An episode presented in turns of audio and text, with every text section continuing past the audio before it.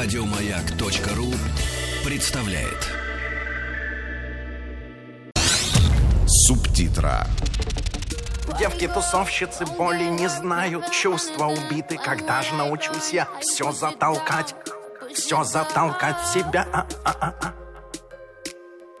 Мне все звонят ради веселья, и телефон без перерыва звонит. Чую любовь, я Раз, два, три, раз, два, три, пей. Раз, два, три, раз, два, три, пей. Раз, два, три, раз, два, три.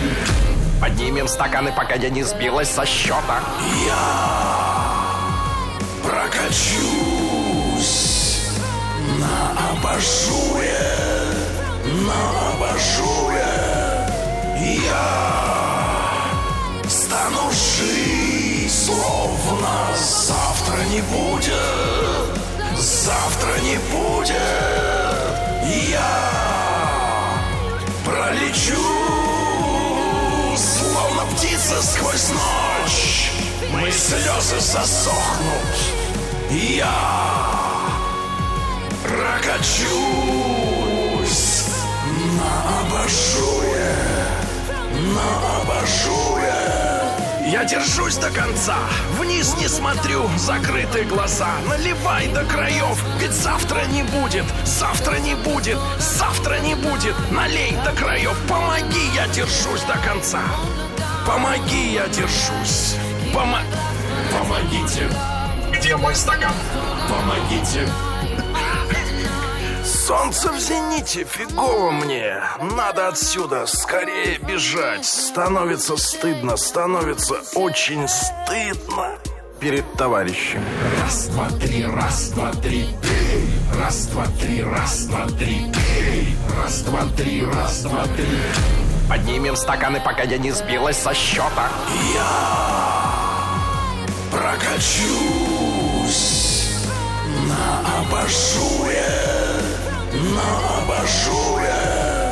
Я стану жить, словно завтра не будет, Я пролечу, словно птица сквозь ночь.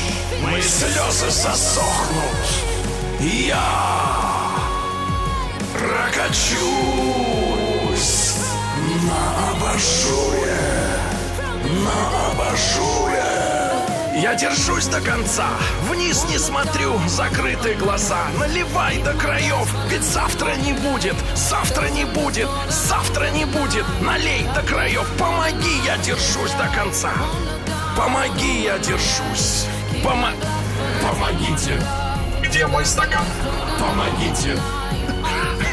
Запомни, чувак, когда ты в баре встретил такую женщину, купи ей побольше разных напитков, смешай водку, коньяк и вискарь, ликера добавь, винище плесни, и то домой ее волоки. А вообще пьяная баба себе не хозяйка.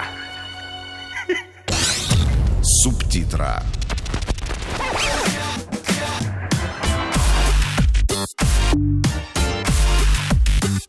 Сергей Стиллавин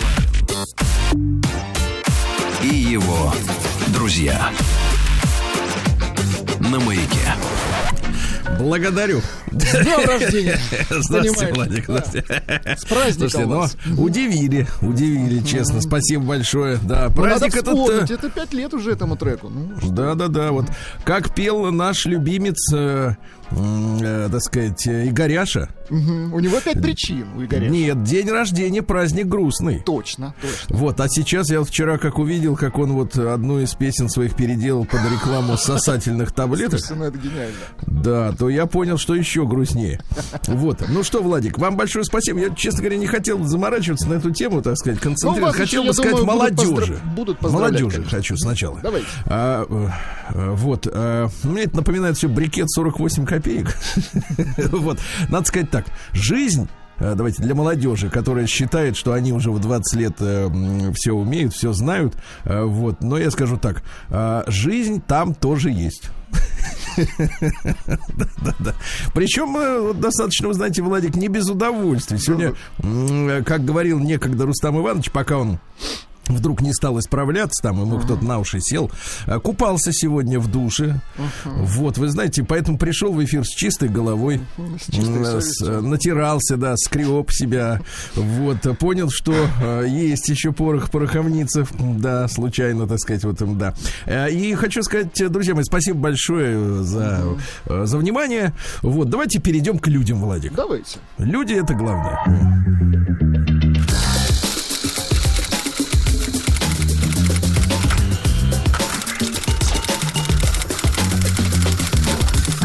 Приемная НОС. Народный омбудсмен Сергунец. Так, ну, во-первых, вы знаете, есть такая вот, как я бы сказал так, порода людей, так, которая вот, она вот раз взявшись, не угомонится никак. Я вам прямо сейчас пересылаю фотографию вот вместе с письмом, потому что вчера мы с вами читали сочинение девушки Оксаны. Дочитывали, да. 39-летней, да, которая фантазировала на тему. Ей, кстати, пришла отповедь от другой женщины. Я сейчас почитаю. То есть, да, целая дискуссия развивается. Она рассказывала, как понимать одежду, как ее перевести.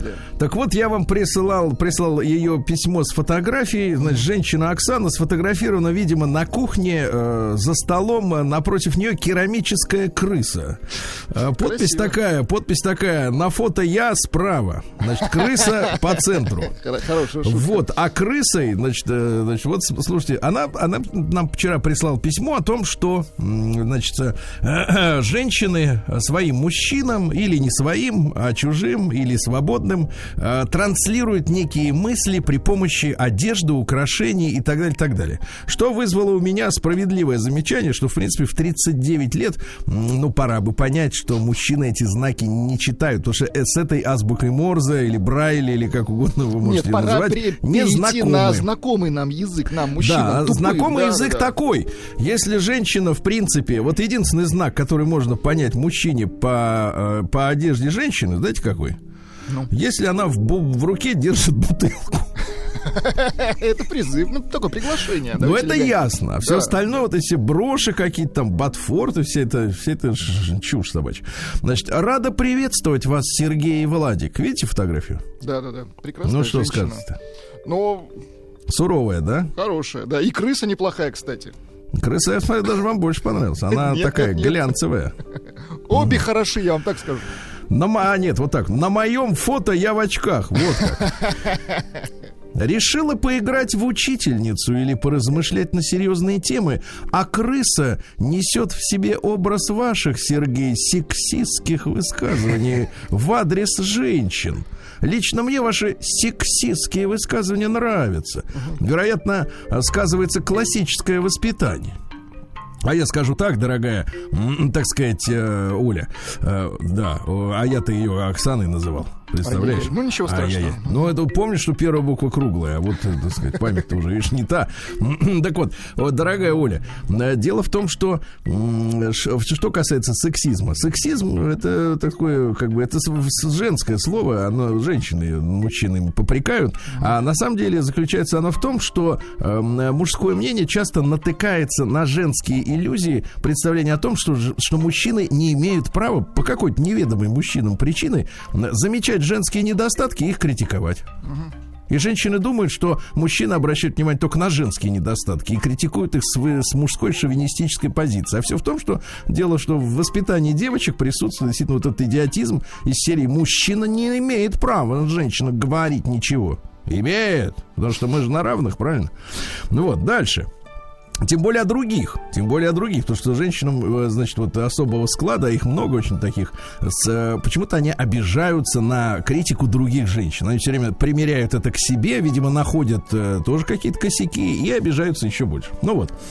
Но сейчас не об этом пишет Оля. В прошлой передаче вы с Владиком подвергли критике мою теорию. Попробую ее логически обосновать. В нашем обществе так сложилось, что нам, женщинам, приходилось скрывать свои желания в угоду вам, мужчинам. Ну, погодите, каким-то другим мужчинам-то в угоду приходилось. Это как сейчас БЛМ требует компенсации за рабство их прадедушек. Скрывали-то вы не от нас, правильно? Ну, конечно. И не вы. Вот. Поэтому и появился язык одежды и украшений, чтобы было легче понять друг друга. А еще мы очень часто подразумеваем совсем не то, что говорим. Все по той же причине. Так. Что же мешает вам, Оленька, в 39 лет стать все-таки нормальным, так сказать, разговаривающим, говорящим человеком? Мужчины очень часто мыслят линейно, не замечают подобных тонкостей. Конечно, не замечают, если вы говорите не то, что думаете. Так мыслят женщины, которые до 50 лет, Владик, до 50. Сливай воду из тазика, меняй марганцовку, до 50 лет верят в принца на белом коне. Господи, какой ужас. Надеюсь, что это высказывание не покажется вам слишком сексистским. Другими словами, я хотела сказать, и все же, мужчины, образней надо мыслить гибче. Дорогая Оля, в общем-то, я вам честно скажу, вы меня еще больше опечалили, что вы себе еще кредит в 11 лет выдали вот таким же образом и дальше посылать уходящие в никуда сигналы. Да. А теперь давайте, Владик, в рубрике «Нос» почитаем отповедь Ольги. Давайте. Прием корреспонденции круглосуточно. Адрес stilavin@bk.ru.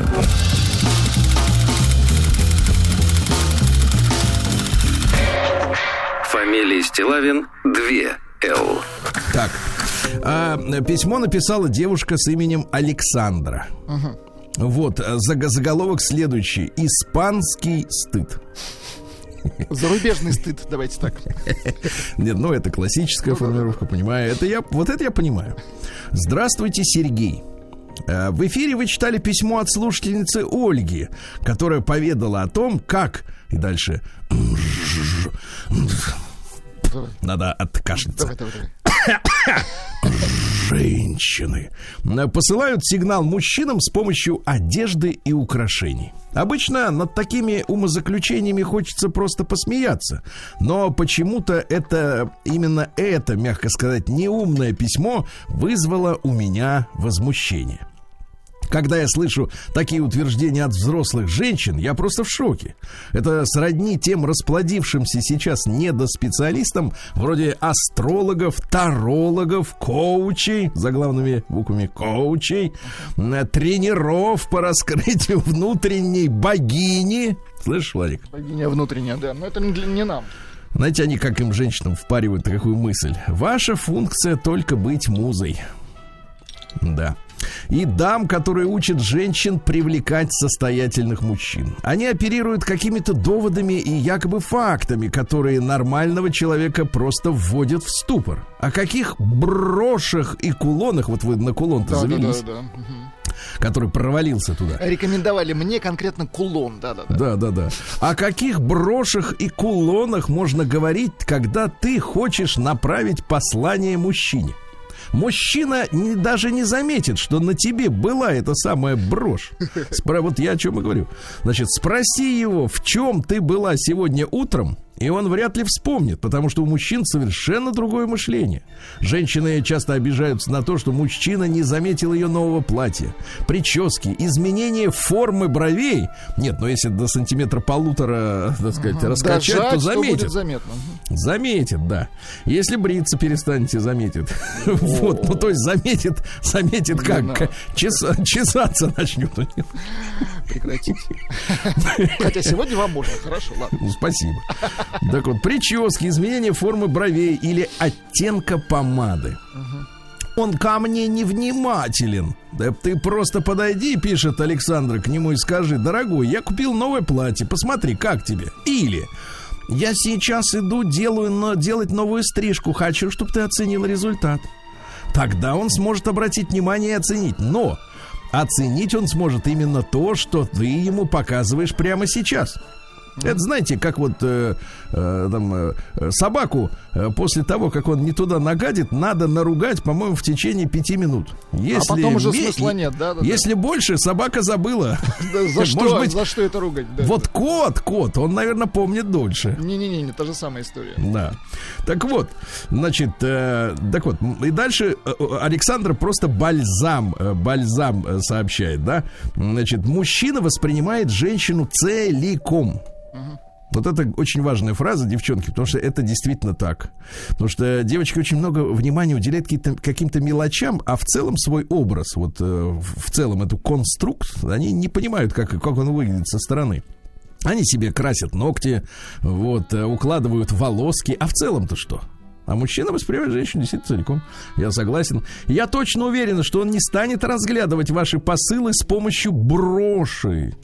Скорее, весь общий образ женщины, который, несомненно, создается и с помощью одежды, и аксессуаров, и стиля, способен направить какой-то посыл мужчине в том смысле, какое общее впечатление он от тебя получит. Застегнутый наглухо строгий костюмчик и сдержанные цвета вряд ли скрывают под собой развязную натуру. Хотя здесь, Александр, можно поспорить. Самые большие кудесницы выглядят, очень поверьте, скромно. И более того, они не претендуют на звание моделей. Модель, она что? Она получает удовольствие от того, что на нее все пялятся. Восхищаются ей, да. Ей достаточно в большинстве случаев, конечно, есть варианты. Но скромно, да, значит. Откровенное мини, чулки в сетку. Слушайте, откуда у вас мысль такая, что чулки в сетку так нравятся мужикам? Вот я, честно, не могу понять. Откровенное мини, чулки в сетку, кричащий макияж не станут спутниками закомплексованной скромницы. Мужчина, на мой взгляд, получает общее впечатление от женщины. Если она его не зацепила чем-то, ну, например, ножом, да, что ему близко и нравится. О, какая у тебя финка. Где взяла? Да. Никакие давай кулоны. Дружить. Да, никакие. Давай вместе что-нибудь сделаем. Никакие кулоны. Знаете, какие были тренинги? Значит, читал. Например, тренинг. Давай пойдем в ресторан и вместе сбежим, не заплатив. Ну, это зарубежная, да, история. Это вот давайте так формировать пару, например. Банду, строить семью, да. А еще на крови попробуйте строить, да, кого-нибудь зацепить гранатой. Так вот, никакие кулоны красной помадой не будут замечены. Это мы, женщины, разглядываем друг у друга все мелочи, детали, замечаем новые украшения, прически, туфли. Вы, Сергей, часто иронизируете над тем, что женщины говорят: мы делаем это для себя. Мне думается, что мы делаем это действительно для себя, потому что мы постоянно недовольны своей внешностью. А разглядывание других женщин влияет на самооценку еще больше. Поэтому материальные вопросы воспринимаются нами острее. Угу. Вы знаете, Александр, я скажу так. Хорошо бы, если просто острее. Хорошо, если бы они не занимали все пространство сознания. Вот. Скорее всего, такие посылы в виде «на мне много золота, поэтому ты должен видеть, что я дорогая женщина» отлично считываются мужчинами, которые практикуют товарно-денежные отношения. Или вот мужчина ваш вроде Вячеслава Упыря, который с 50 метров отличает сумку Шанель от Луи Виттон. Ну, Александр, вы уж не скромничайте. В принципе, все эти вещи, там, туфли или сумки, они действительно на виду. Это ж не белишко. Видно. Ну, неужели, Владик, вы не отличите сумку Шанель от Луи Виттон? Не знаю, я не пробовал. Подсказываю, Владик, Луи Виттон в клеточку. Да, в такой. Вот и все. А Шанель прошит в ромбик. И там этот загогульки две. Вот. От подделки мы не отличим. От подделки, да. А вот друг от друга отличим, очень даже отличим, конечно. Хотя я не очень понимаю всего этого поклонения брендам и дороговизне вещей, ведь может быть классный и за 500 рублей, и за 500 баксов. Ну, это, извините, нет. Хочется верить, что в ближайшем будущем люди наконец-то наедятся этим вещизмом и станут выбирать себе спутников по другим критериям. А за таких женщин, как Ольга, мне просто стыдно. Слышите, Оля, за вас стыдно, Александре. Вот. Просто адекватные, умные женщины не выливают в общественное пространство такую чушь. Поэтому оно полнится такими вот «следующими» в кавычках дамами, которые еще и поучают других. Это примерно как на иностранных курортах. Твой соотечественник с арбузом в руке прыгает в бассейн с криком «Тагил!», а стыдно тебе. С уважением, Александра, 1988. Это год рождения, видимо. Прекрасно. То есть Александре у нас в этом году 33, да? Очень хорошо. Александр, мы тоже с Владиком хотим увидеть и ваше фото, правильно? Конечно. Ваше особенно. Надеюсь, вы пришлете без керамической крысы. Прием корреспонденции круглосуточно. Адрес stilavin@bk.ru.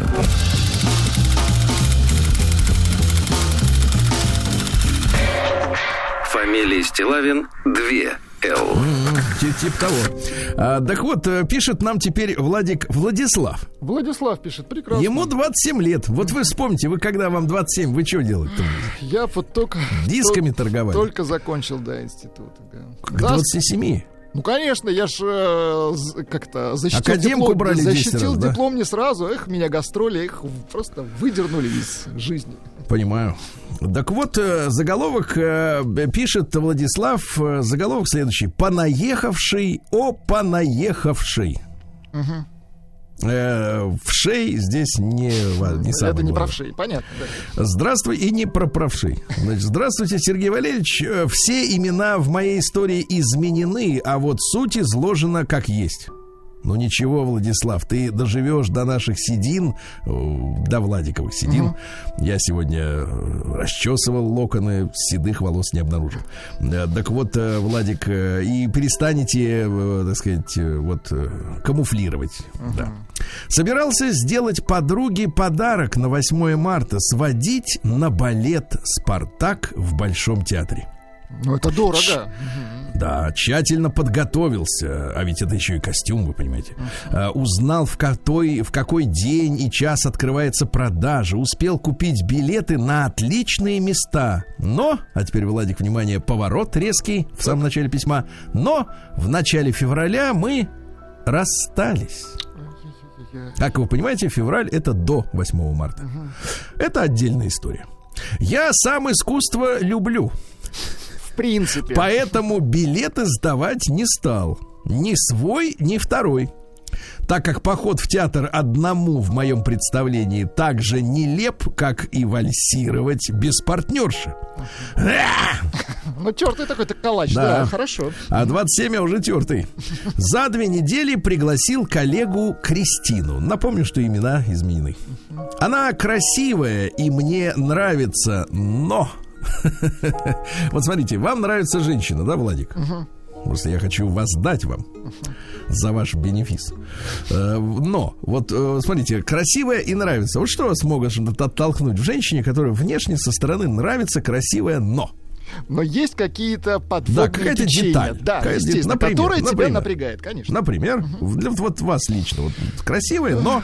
Цвет волос не тот. Давайте вот так элегантно. Ну, брось, это мужланство. Это все за 2 часа перекрашивается. Давайте, для каждого это свое. Ну, слушайте, она в конце концов, вот для вас может курить и все. Понимаете? А вас, пожалуйста, вот она, он так и пишет. Но она курит, первое.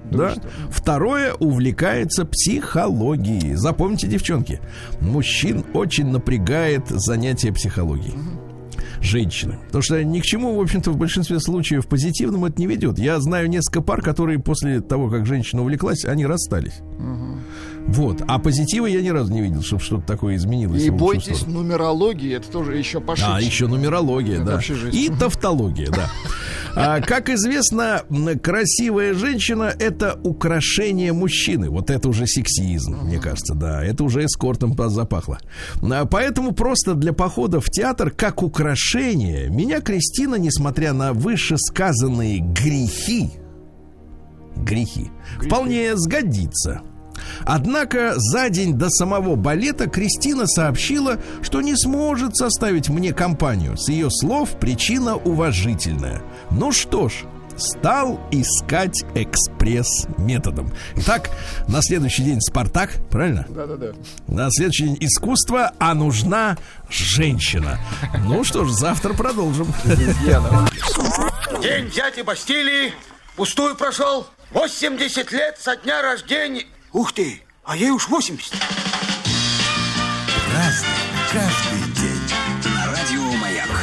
Так, друзья мои, ну что ж, сегодня у нас 17 марта, рубрика «А что еще?». Ой, Серега. Да, действительно любопытно, а что еще? Да, это нам пригодится. Согласен, пригодится. Да. Трек отличный. Так вот, друзья мои, сегодня день Святого Патрика.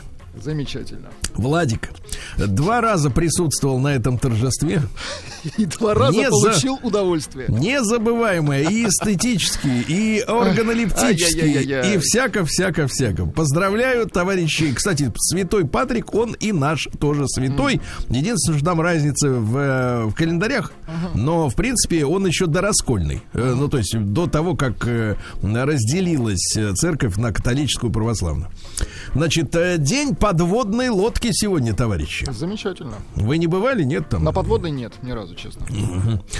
День брось курить. Так, есть у нас, Алла Борисовна? Специально, давайте, да, с проектом. Ага.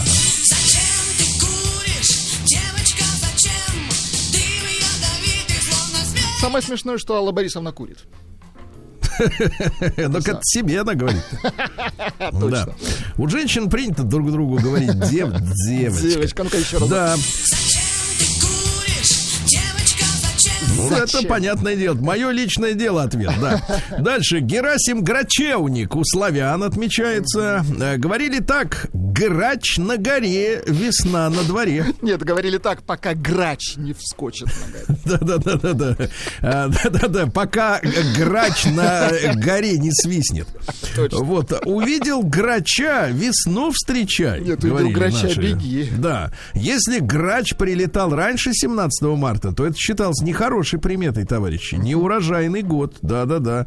Вот. Значит, дальше у нас есть праздники-то. А, вот еще приметы. Приметы. Uh-huh. Если грачи кричат, значит, погода скоро испортится. Да.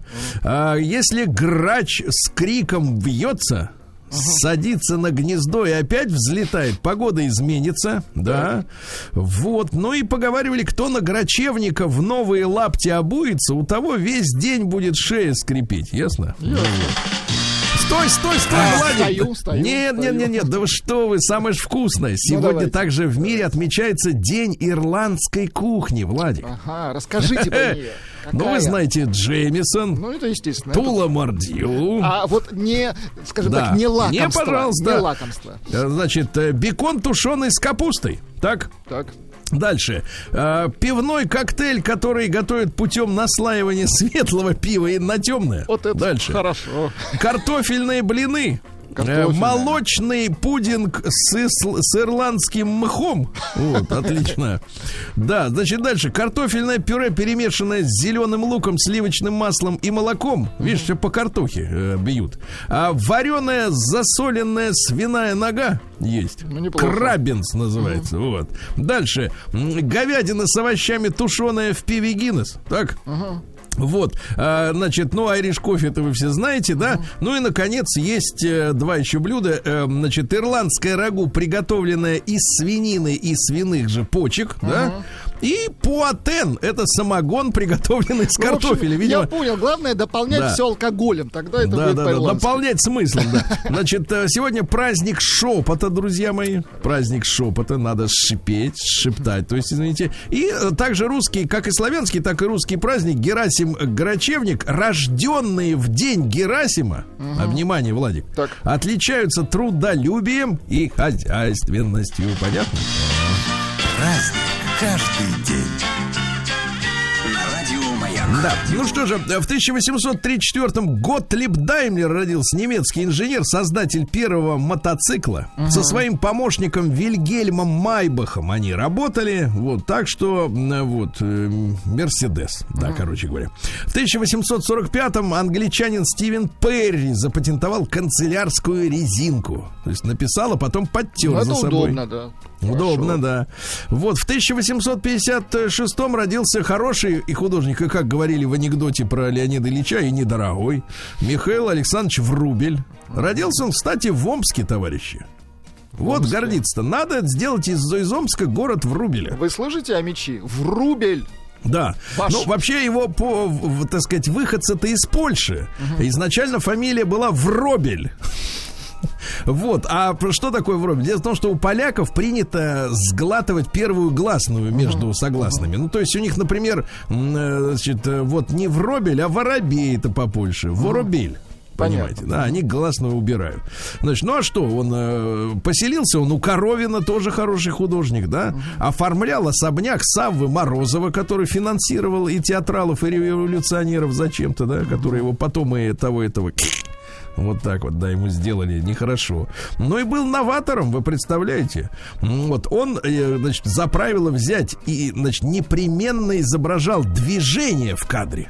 То есть вот ты видишь картину, там что-то обязательно движется, да, и присутствует некая интрига, понимаете, да? Хорошо. Это очень хорошо. Сегодня в 1861-м опубликован манифест о всемилостивейшем даровании крепостным людям прав состояния свободных сельских обывателей. То есть сегодня освободили крестьян. Отпустили их на волю. Да, знаете, сколько получается лет назад-то? Получается 160 лет назад, ровно вот сегодня юбилей. Представляете, 160 лет. Уже осталось, но освобождали, так сказать, нехорошо. Поэтому случилась первая русская революция 1905 года, да? А затем еще две. Вот. Потому что, например, партия эсеров, социал-революционеров, да, которая устраивала теракты, она ведь, это была сельская партия. Они отстаивали интересы. Ну, понятное дело, они свои отстаивали, но теоретически они были за крестьян, понимаете, да? А за крестьян почему? Потому что реформа была кривая. В 1877-м Макс Авельч Кюс родился. Кюс по-немецки «поцелуй». Но это наш человек, это композитор, автор знаменитого вальса «Амурские волны», товарищи. Давайте чуть-чуть.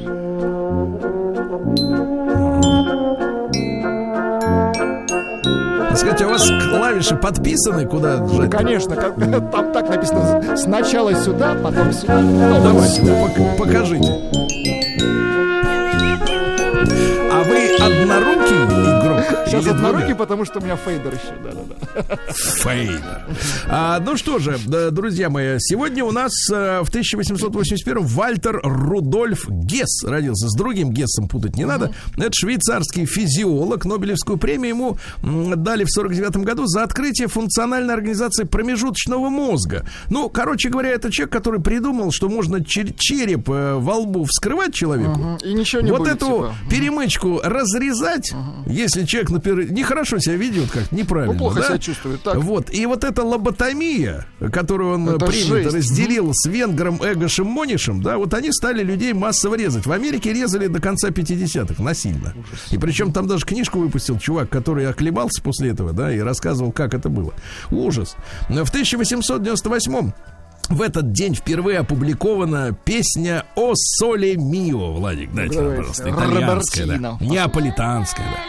Ой, как хорошо. А перевод такой: «Мое солнце — это твое личико». Когда дети поют хорошо, да? Класс, да. В 1908 году Борис Николаевич Полевой, повесть о настоящем человеке, правильно? Вот такие нам повести и такие фильмы нужны, да, а не бодяга вся это. Значит, в 1909 году Владимир Павлович Бармин, главный конструктор Министерства общего машиностроения, но это секретное подразделение, понятно, наши баллистические ракеты, ракета «Энергия», понимаете, да, мужчина великий. В 19 году Нат Кинг Коул, прекрасный американский джазовый музыкант. А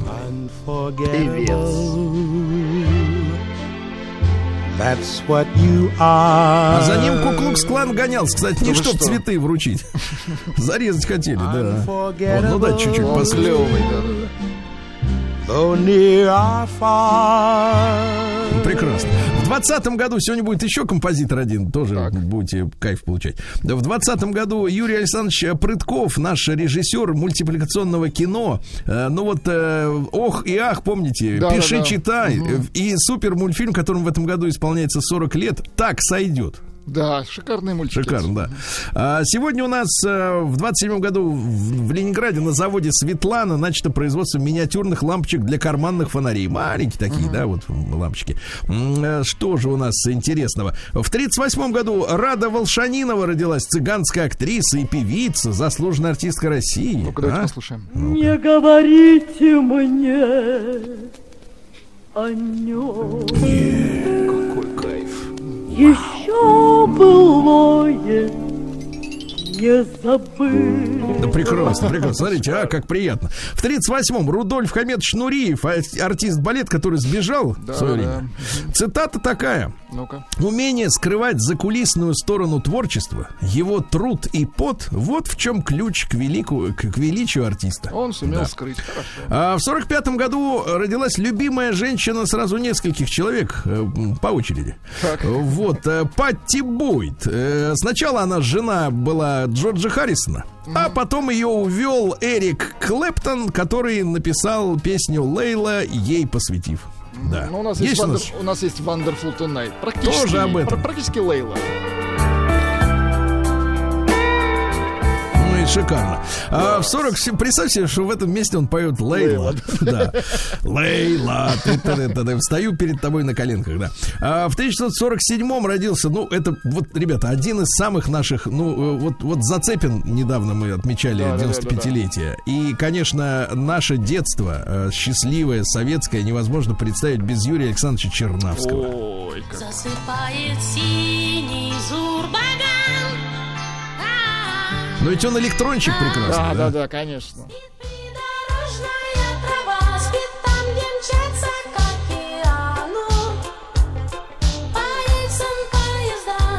Да, нет, да, ну класс. Юрий Александрович, это глыба, любимый человек. Да, в 51 году сегодня отмечает 70 лет. Ёлки зеленые. Курту Расселу, вы представляете? Курту Расселу сегодня 70. А цитата следующая. Для молодых, которые в этом году попрутся в театральные вузы.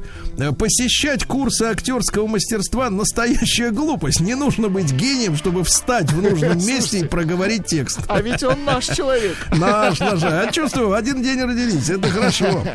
В этот день, в 59 году, Далай-лама сбежал из Тибета в Индию. И до сих пор Далай-ламы в изгнании, вы понимаете. А вот, например, в 60-м-то году что случилось, брат? Ну-ка.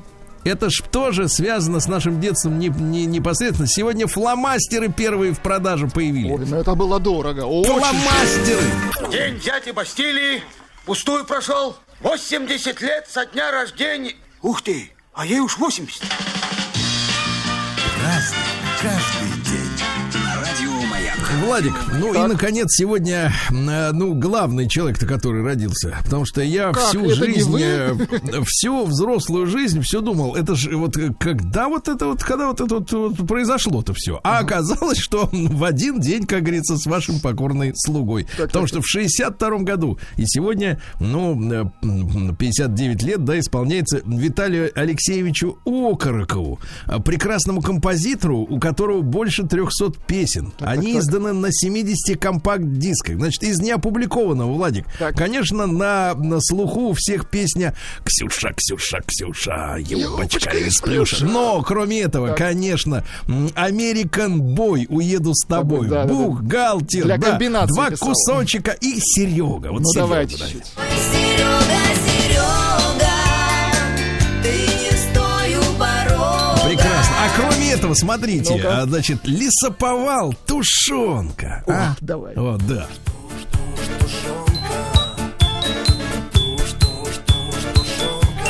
Класс. Тушенка. Класс. Не-не, класс. Слушайте, класс. Песня из серии «Другой Киркоров». Да-да-да, и Киркорова тоже. Наши танки грязи не боятся. Это действительно поразительно. Танки грязи не боятся, а если надо, все перенесут. Нет, я бы даже назвал «Неизвестный Киркоров». Давайте. Наши танки грязи не боятся, а если надо... Почему мне так стыдно, а? Не надо, это искусство, дайте еще раз. Ну, давайте. Наши танки грязи не боятся. Нет, мне больше нравится вот это. Тушенка.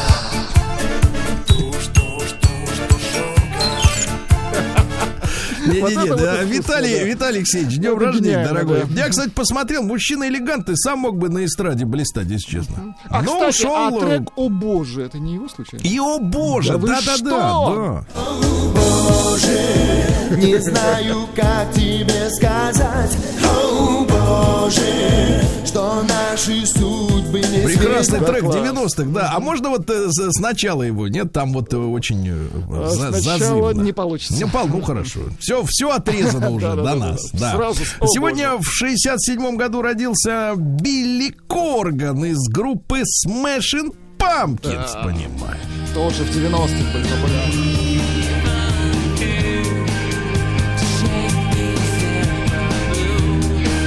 Ну вот, знаешь, вот мне кажется, тушенка лучше. Давайте, конечно, тушеночка ТП. Ну, поиграйте.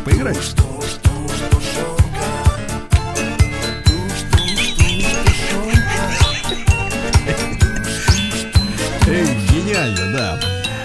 Да, друзья мои, в 70... Да, гениально, да. Вот это, слушайте, и Киркоров вот этот, это же, я даже не слышал никогда песню. Это с пластинки другой Киркора, давайте чуть-чуть. Наши танки грязи не боятся. Или Сапалов. Слушайте, ну а как это уж без нас-то прошло? Я не знаю, реально. Столько шикарных песен. Столько, нет, такая библиотека составлена. Класс, да. В 1971 году родилась Оксана Грищук, двукратная чемпионка в танцах на льду, олимпийская, да? Вот, и, значит, вот, да. В 91 году, в этот день, я это помню. Так. Вот, к сожалению, вот приходится сознаться, да, что помню этот день, причем в картинках, не просто помню, что было, а в картинках помню, да, прошел всесоюзный референдум, на котором больше 70% проголосовали за сохранение Союза Советских Социалистических Республик. Надули. Вот, но людей-то. Там история-то какая, проводили референдум одни, а наплевали на него другие. Понимаете, как бы это ж не мы, говорит, проводили референдум-то, конечно, нет, наше какое тут дело. Я пришел в этот день на избирательный участок, потому что мне исполнилось 18 лет, а меня в списках нету. Ну что вот в день, вот, я протянул паспорт, они проверили, дали мне бумажку и сказали: поздравляем, и все. В 92-м году сегодня, ну вот вы понимаете, да, что вместе с крахом Советского Союза одновременно ведь трещал мир еще в одной точке по швам. Это Южная Африка. И в этот день на референдуме белое население Южноафриканской Республики приняло новую конституцию, которую уравнивало в правах белых и черных граждан. Но это вранье, потому что на самом деле паспорта раздавали очень активно, значит, жителям фавел вот этих всех, так сказать, бантустанов. Вот. И на самом деле, конечно, за равноправие голосовали, мягко говоря, не только белые. После этого появились в Южной Африке и белые бантустаны, где вот до сих пор люди, которые не могут уехать этой страны, там, ну, на историческую родину, куда-нибудь в Европу, там, в Англию или в Голландию, там же голландцы и британцы, да, белые. Ну, вот, они до сих пор там живут, ужасная преступность и так далее, и тому подобное. Вот, а почему расчехвостили Южноафриканскую Республику? Ну, конечно, нам, буратинам, рассказали, что это, типа, с апартеидом кончали. А на самом деле просто ЮАР очень большую конкуренцию начала составлять западным странам по промышленности. Там очень развитая ядерная промышленность была. Ну, понятное дело, эти де Бирс, это бриллианты, да? Да, алмазы. Но они были очень мощной экономикой, их надо было раздолбать. И раздолбали под предлогом, вот, понимаешь, да. Сегодня в 95-м году украинцы отменили Конституцию Крыма и упразднили в Крыму институт президентства. Вот. Ну, а сами понимаете... Чем все закончилось, да? Закончилось тем, как надо закончилось, да. Ну, и год назад не стало Эдуарда Лимонова. Вот. Знаком лично. Вот. Знаете, один из тех людей, которые, надо сказать следующим образом... идейный человек. Очень часто с людьми, которые выдвигают даже какие-то честные и смелые на словах лозунги, видишь в глазах, как деньги бегают. А вот Лимонов, мне кажется, я с ним знаком лично просто был, да, мне кажется, вот без этого. И это делает ему честь. Вот. Но все-таки, Владик, я вот вас на правах юбиляра, так сказать, пломбирного, вот, прошу все-таки вот, давайте еще вот неизвестного Киркорова и тушенку. Да-да-да, кстати, пишут, что Владик принес с собой рюмки и играет. Нет, это не рюмки, это металлофон. Так, ну и Бедросыч, неизвестный Бедросыч, да. Наши танки грязи не боятся, а если надо, все перенесу. Сейчас выйдешь в уборную и смоешь слезы с лица. Вот, а пока только новости. Благодарю. Субтитра. Группа «Боль». Песня. На мосту через Волгу в субботнюю ночь Света нашла мужчину мечты. Он сказал: у меня проблемы, и если ты не прочь, я хочу побыть один. Но что-то происходит, они смотрят друг на друга и понимают все. Света обнимает своего мужика, и слезы его льются вместе с дождем. Она говорит: не отпускай,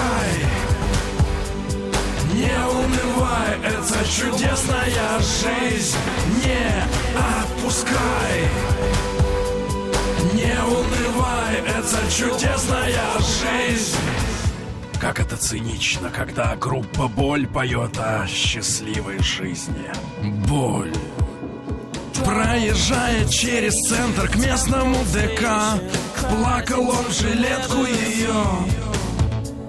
И знает Света, что он женатый мужик, и мир его на колени поставил. Прижала его к стенке, поцелуи жгут, как пламя. Внезапно верить начинает он. Ее он обнимает, не зная зачем, но это значит, начинает прозревать. Да! Не отпускай, не унывай, это чудесная жизнь. Не отпускай, не унывай, это чудесная жизнь. Не отпускай,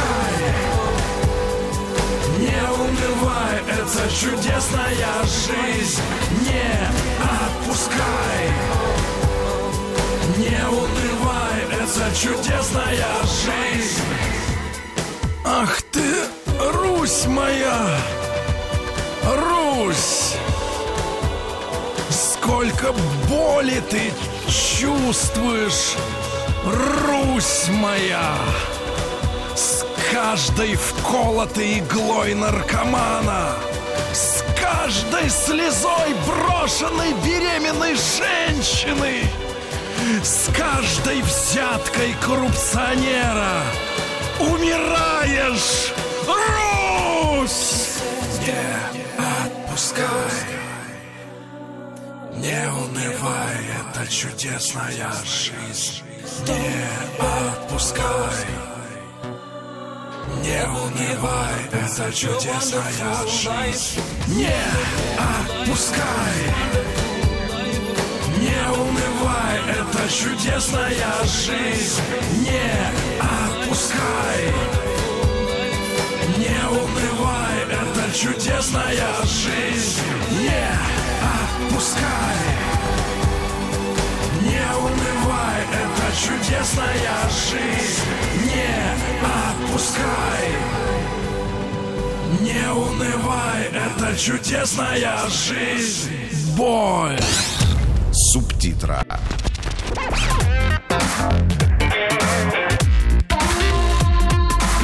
Сергей Стиллавин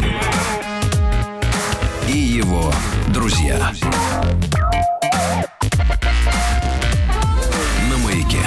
Хотелось, конечно, спросить Владика, где вы это достали? Это архивы, да-да-да. Они доступны, но не всем. Нет, да, надо сказать так, они помнят все. Вот да, в чем проблема. Друзья мои, сегодня у нас, вы знаете, в Москве плюс-минус, да. На выходных обещают опять минус 14, Владик. Ну, это конечно, это уже нетерпимо. Не вот в Омске другое дело. Минус 7.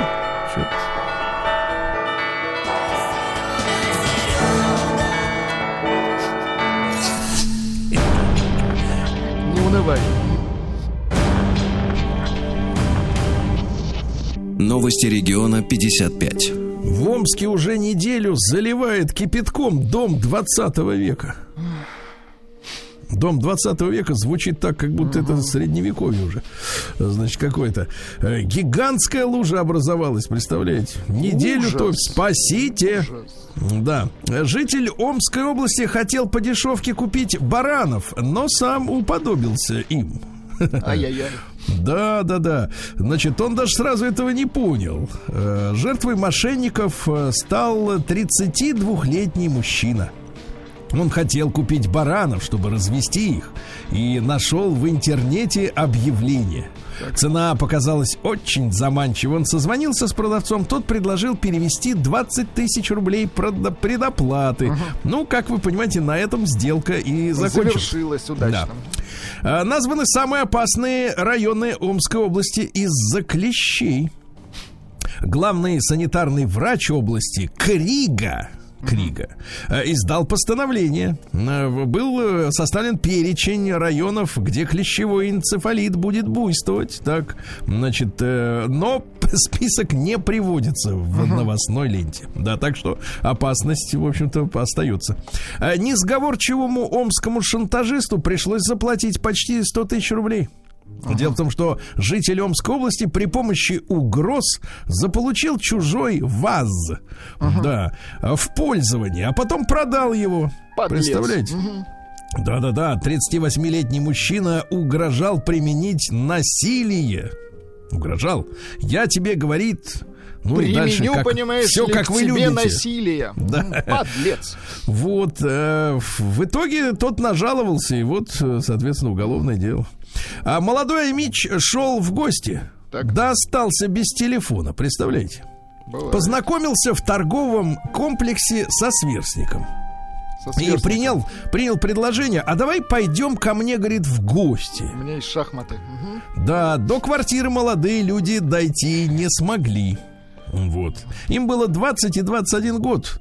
Значит, там история такая. По пути старший на год нанес удар в голову, выхватил телефон и скрылся. Ущерб составил 9 тысяч рублей. Сходил в гости. Ужас. Да.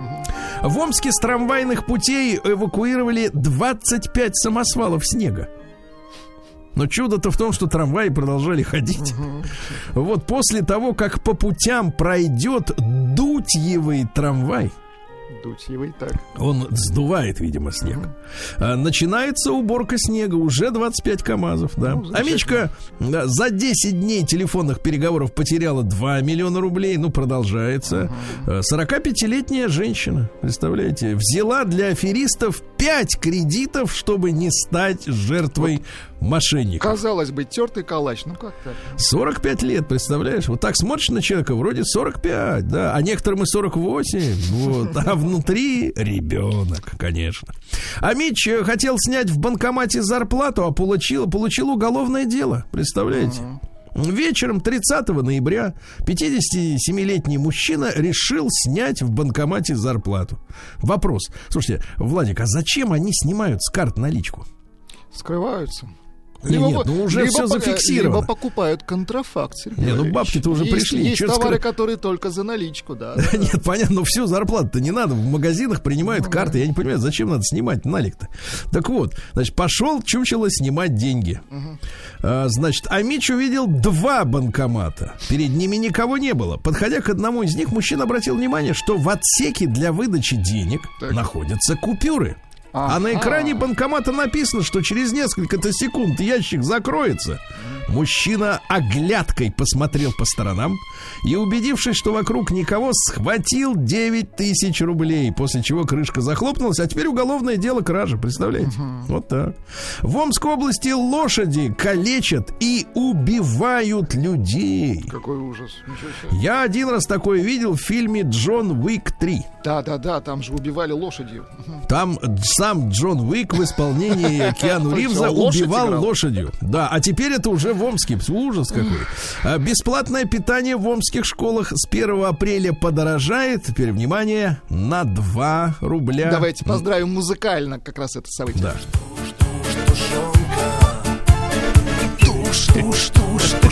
На 2 рубля больше.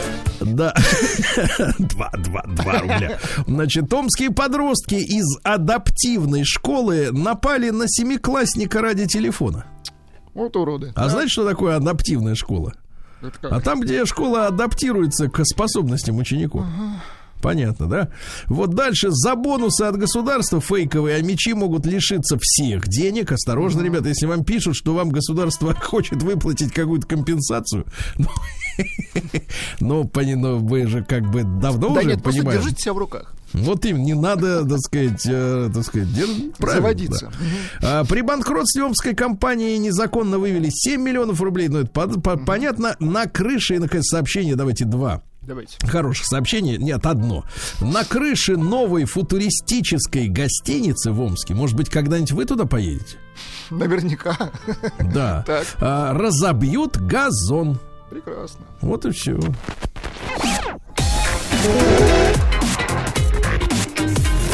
Сергей Стиллавин. Туш. И его друзья. На маяке. И его тушенка. Значит, друзья мои, в Роскомнадзоре отчетливо заявили о том, что есть технические возможности полностью заблокировать Твиттер.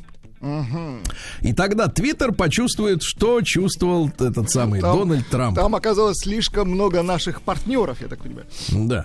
Слушайте, небывальщина. Актер Серебряков вернулся в Россию из Канады.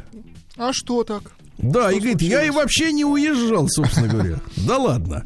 Помню несколько лет назад, во-первых, в одном из интервью он говорил, что национальная идея России в силе, наглости и хамстве. Так, это понятно, это уже... Это он про себя говорил, мне кажется. Это уже так, да, вспоминаем фильмы. Вот, но самое главное, что он уехал под каким предлогом? Что детей хочет оградить от опасности. Канадской опасности. Нет, от нашей. А, тогда, как думаешь? Тогда. А теперь, видимо, там мне говорили, что, например, если в Канаде посмеяться над двумя мужиками целующимися, то можно и в участок загрестись. Вот так, да, примерно так. И сразу в участок, да. Так что, видимо, да. Дальше. Наталья Поклонская, депутат Госдумы и бывший прокурор Крыма, заявила о том, что, дала бы себе, ее спросили, какой бы вы дали самой себе совет. Да. Она сказала так: я бы себе самой дала совет не отчаиваться, никогда не опускать руки, а главный совет так. Не верить мужчинам. О-о-о. Можно верить женщинам, но не мужчинам. А ведь она красотка, как так случилось? Что значит как так красотка? Как ты говоришь про депутата, ты червь. Это же восхищение. Не чувствую восхищения, чувствую сарказм. Ну-ка быстро присмыкайся. Красотка, красивая женщина, перевожу для тугоухих. Прекрасная, кстати, может быть, тема дня. Верят ли наши мужчины женщинам, правильно? Можно не верить вообще, в принципе. Да, хорошая тема, правильно, ребят? А в Чите парашютист зацепился за хвост самолета, представляешь? Парашютист. То есть он прыгнул. Хотел прыгать. Нет, он прыгнул, рванул, парашют раскрылся и засел, залип. Самолет. Да, самолет сел при этом. Вот герои, да, ребята. Дальше компания Mattel, которая производит вот эти куклы человекоподобные маленькие, выпустила Барби в честь единственной женщины-космонавта Роскосмоса Анны Кикиной. Угу. Вот, я процитирую, это гениально. Кикина отметила, что кукла дает понимание, что шанс стать космонавтом есть у каждого. Вот, в принципе, сама эта кукла мне, например, не дает понимания, что каждый может быть с такой талией, грудью и ростом, и длиной ног. А вот космонавтом может каждый, понятно. В Якутии собираются создать базу тиктокеров на дальневосточном гектаре, понятно. В Якутии, понятно. В Питере начали тестировать инновационный японский асфальт, который можно укладывать везде. Пока что у нас применяется, оказывается, Владик, технология холодного асфальта в непогоду. Ну, это когда в грязь его там бросают. Когда в снег его кладут, да. Но тут примечание. Но такое покрытие необходимо часто обновлять. Естественно, за деньги. Дальше. В Самарской области ужесточили закон о тишине. Замечательно, да? Российский фридайвер. Это, то есть, человек, который ныряет без акваланга. Бесплатно. Без акваланга. Вот. Установил рекорд Гиннесса, нырнув на 80 метров подо льдом Байкала. Вы представляете, какой герой. В России хотят запретить в ближайшие 2 года одноразовые трубочки пластиковые и пластиковую посуду, да? Uh-huh. Ну и давайте пару сообщений буквально. Панда из московского зоопарка уничтожила к чертовой бабушке подаренную ей робопанду. Рабопанду. Российские города уходят под воду из-за резкой оттепели. Жаль. Да? Угу. Вот. Ну и давайте что. В России женщинам захотели разрешить ремонтировать самолеты. Это хорошо. А вот самая главная новость, ребята. Москвичи, живущие рядом с СИЗО номер 2 Бутырка, пожаловались на слишком громкий звук тюремного радио. С наступлением весны передачи стали включать на большой громкости. А знаете, что они там слышали? Радио «Маяк».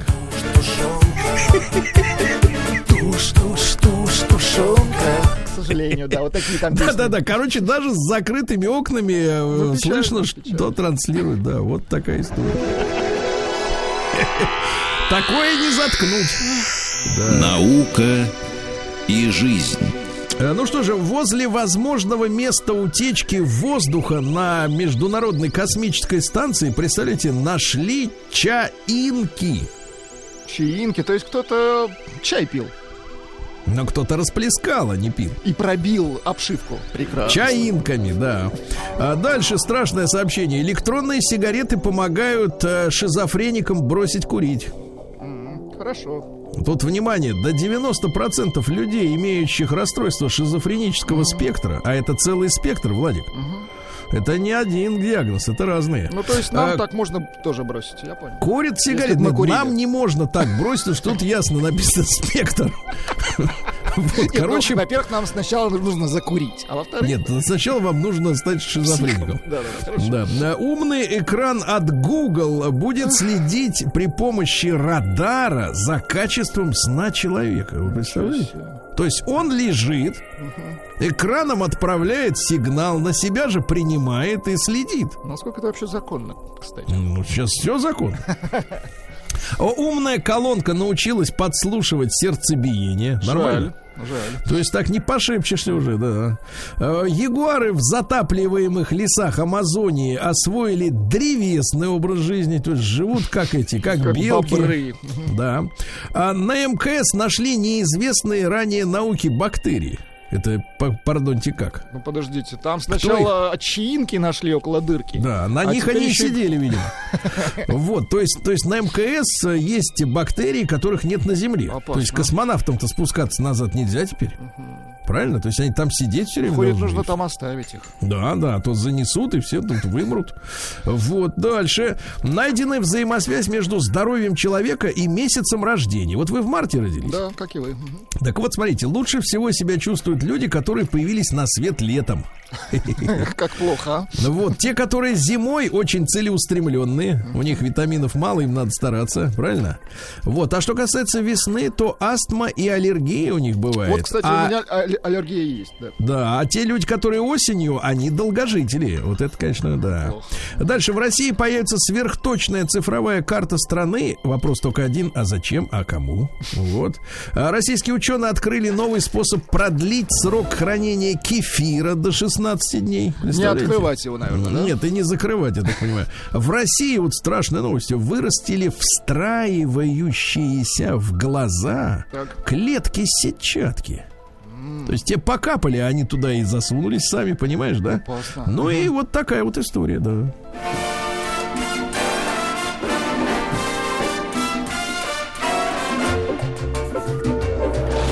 Новости капитализма. Так, разведка США заявила, что Российская Федерация в ходе предвыборной кампании стремилась очернить Байдена. Очернить до такой степени. Слушайте, тут видел сюжет. Сравнили фотографию Байдена 15-летней давности и сейчас. Ну, вообще так есть вот, подозрение, что он не живой уже. Что нет, у того были голубые глаза, а у этого черные. Так вот я про то же. Просто вот это плохая копия. Вот, видимо, наши очернили глаза ему. Почему сразу наши? Свои очернили. Кто-то должен взять на себя ответственность. Женщина выходит замуж за мужчину в Британии, 42-летняя, которого случайно добавила в друзья в мордокниги. То есть случайный муж выходит. А мужчине 34, понимаешь? Да. Так жалко мальчика. Вот, да-да-да. Дальше. Тиндер в США позволит пользователям узнать, совершал ли их потенциальный партнер насилие. То есть базу данных женщинам откроют, да? А в Великобритании бары и ночные клубы станут охранять полицейские в гражданской одежде. Они будут следить за тем, чтобы с женщинами все было хорошо. Вот, а с мужчинами не надо, значит, чтобы было все хорошо. Значит, в Японии наказали госслужащих, которые уходили с работы на 2 минуты раньше. Ну, чтобы успеть на автобус. А в итоге штраф 91 тысяча рублей. Представляешь? Значит, Капитан Америка станет геем. Это мы понимаем, это прорыв, да? А мужчина сдал тест ДНК и нашел сразу 30 новых братьев и сестер. Вот, хорошо. Ну и что? И рыбак к своей нерадости издалека. Нет, рыбак к своей нерадости поймал на удочку акулу-людоеда. Он говорит, я тебя съем. Нет, говорит, я тебя. Это все произошло на Пенсакола-бич. Так с этого нужно было начинать. Пенсакола-бич. Россия криминальная. Жуть. В Петербурге брат на брата. Вы представляете? Значит, сначала вчера пошли новости о том, что человек выстрелил в другого из ракетницы. Так. Который сигналы подает этим шпионам, вот, и диверсантам, да, а потом еще и с ножом набросился, представляешь? А оказалось, что младший брат бил и мучил старшего. И прямо в маршрутке, представляешь? Ужасно. В маршрутке выстрелить из ракетницы. Вы представляете, что это такое? Наш горит. Ужас. Дальше. В Подмосковье домработница украла более 1 000 000 рублей. Представляешь? В деревне Хрипань, понимаешь? Значит, деньги есть. Значит, деньги есть в Подмосковье, да. Вот. А дальше. У депутата нашли подпольный склад с 300 боеприпасами и взрывчаткой в Липецкой области. Ну, зачем акцентировать, что у депутата? Господи, ну мог оказаться любой человек на его месте. В принципе-то. Ну, конечно, вот вы и должны нивелировать. Давайте сказать, что у каждого лежат. Давайте я сейчас нивелирую. Давайте. И не обязательно у депутата, да, я вам так скажу. Да, пациента подозревают в том, что украл у врача кошелек. Говорит, вошел в кабинет, там никого нет. Внутри кошелек, внутри 80 тысяч. Все нормально. Кошелек. Да. 4 обнальщиков. Обнальщик, да, звучит гордо. Очистивших за 4 года почти 200 миллионов рублей взяли в Петербурге. Вот. 34-летняя жительница отвечала за взаимодействие с налоговой, а муж обналичивал с карты. То есть семейный бизнес. Ну, да. Конечно, такая. Заключенные устроили бунт в московском СИЗО номер 5 под названием «Водник». Да. Портили имущество, бросались. Ай-яй-яй, плохо. На Кавказе лжетаксисты продали десятки машин, взятых в аренду. Лжетаксисты, подождите, это с наклеенными шашечками. А вот прекрасно. В Новосибирске клиенты выиграли суд у ремонтников бытовой техники, которые ломали гаджеты, чтобы еще денег содрать с людей. Подлецы. Нормально? Россиянин за день ограбил банк и 2 микрокредитных организации. 2 микрокредитных, да? Ну и давайте, наконец, что ли, самое яркое, наверное, криминальное сообщение. Вот, на заметку всем остальным тем, кто сдают квартиры, товарищи. В Краснодаре квартирант из Ставрополья съехал вместе со всем имуществом. Сдавало жилье 27-летнему мужчине, а он перестал отвечать на звонки. В квартире женщина обнаружила пропажу телевизора, холодильника, микроволновки, шкафа, стиральной машины, вещей на общую сумму 90 тысяч рублей. И вы пропала, естественно, тушенка.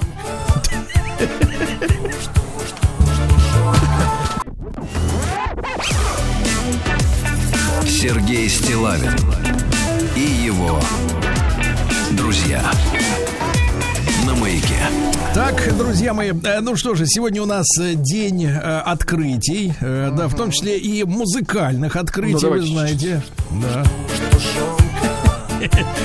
И не только, кстати, вот эта песня замечательная. Да, не только. Есть еще с пластинки неизвестный Киркоров. Наши танки грязи не боятся, а если надо, все перенесут. Да, и мы должны тут сказать, какая грязь. Да, да, но мы поздравляем прекрасного композитора, господина Окорокова, да, с днем рождения, да, вот, ну, больше 300 песен, и Шаврина спела, и остальные товарищи.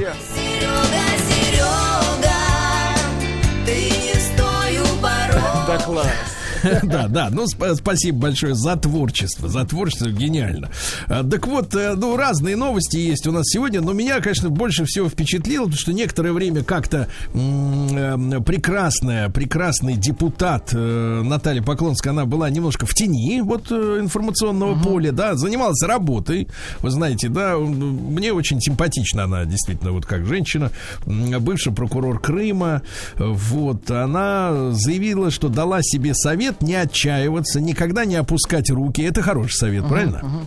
А вот дальше, конечно, может быть, журналисты вырвали из контекста, а может быть, наболело. Вы знаете, сердце женское, оно ведь не камень. Конечно. Да. Наболело и сказала, как есть, а журналисты записали, и РИА Новости перепечатала. Главный совет – не верить мужчинам. Ну, можно, давайте так, можно верить женщинам, но не мужчинам. Вот, понимаете, в этот прекрасный весенний ледяной тенек, я думаю, что пройти мимо этого, конечно, заявление, но просто совесть не позволяет. Это гениальное заявление. Оно, я скажу так, поскольку я все-таки сексист. Вот, главный официально 2017 да, года уже прошло почти пятилетка. Но вы свое дело знаете. Свое дело знаю твердо. Да. Но вот хотел бы обратить на это внимание. Давайте-ка мы сегодня действительно посмотрим на ситуацию с нашей мужской точки зрения. Да? Вот очень хорошая музыка играет. Давайте погромче. Рыбников. Да, громче давайте я еще раз подскажу. Главный совет. Не верить мужчинам. Можно верить женщинам, но не мужчинам. Итак, парни, ну, естественно, давайте короткий опрос. Единичка через Телеграм на наш портал, да, плюс 7967-103-5533. Женщинам верить можно. Единичка. Двойка нет. Двойка нет. Так. Да. Ну и давайте большой разговор. И телефон, конечно, к вашим услугам. 728-7171, код Москвы 495. И тот же самый Телеграм также работает. Все для вас, ребята. Вот вопрос простой. Как вы потеряли веру женщине?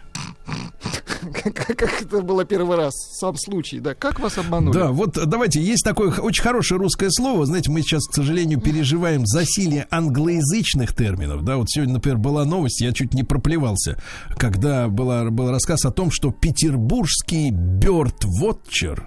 Так...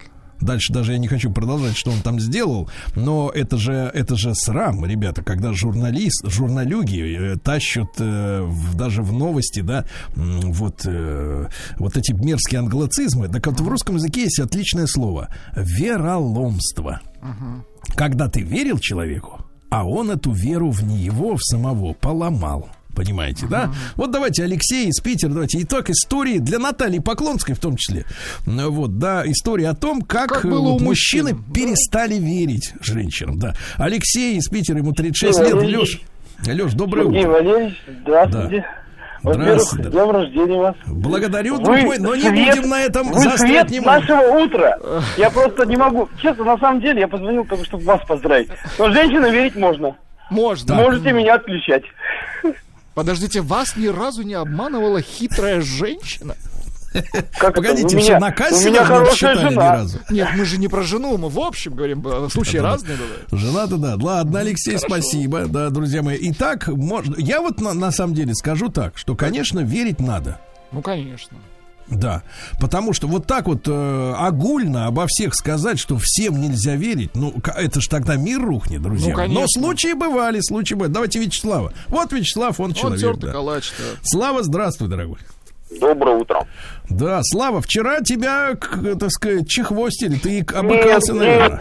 Наоборот, если помните, вот как бы после меня позвонил просто там человек странный, а потом, помните, женщина позвонила, и как ни странно, если вы мне говорите, что я упырь, вот позвонила нормальная женщина, которая сказала, ребята, расходы 40 тысяч, плюс 360 тысяч, видно, она в нормальном институте, у них сын учится, плюс еще там какая-то ерунда. Вячеслав, не заводите. Вячеслав, с утра пришел именно вопрос к вам, едите ли вы тушенку в принципе? Ну, просто... Конечно. Серьезно? Особенно лосиную. Ну, у меня, ребят, много охотников. Лосиную, собранинную такую всякую.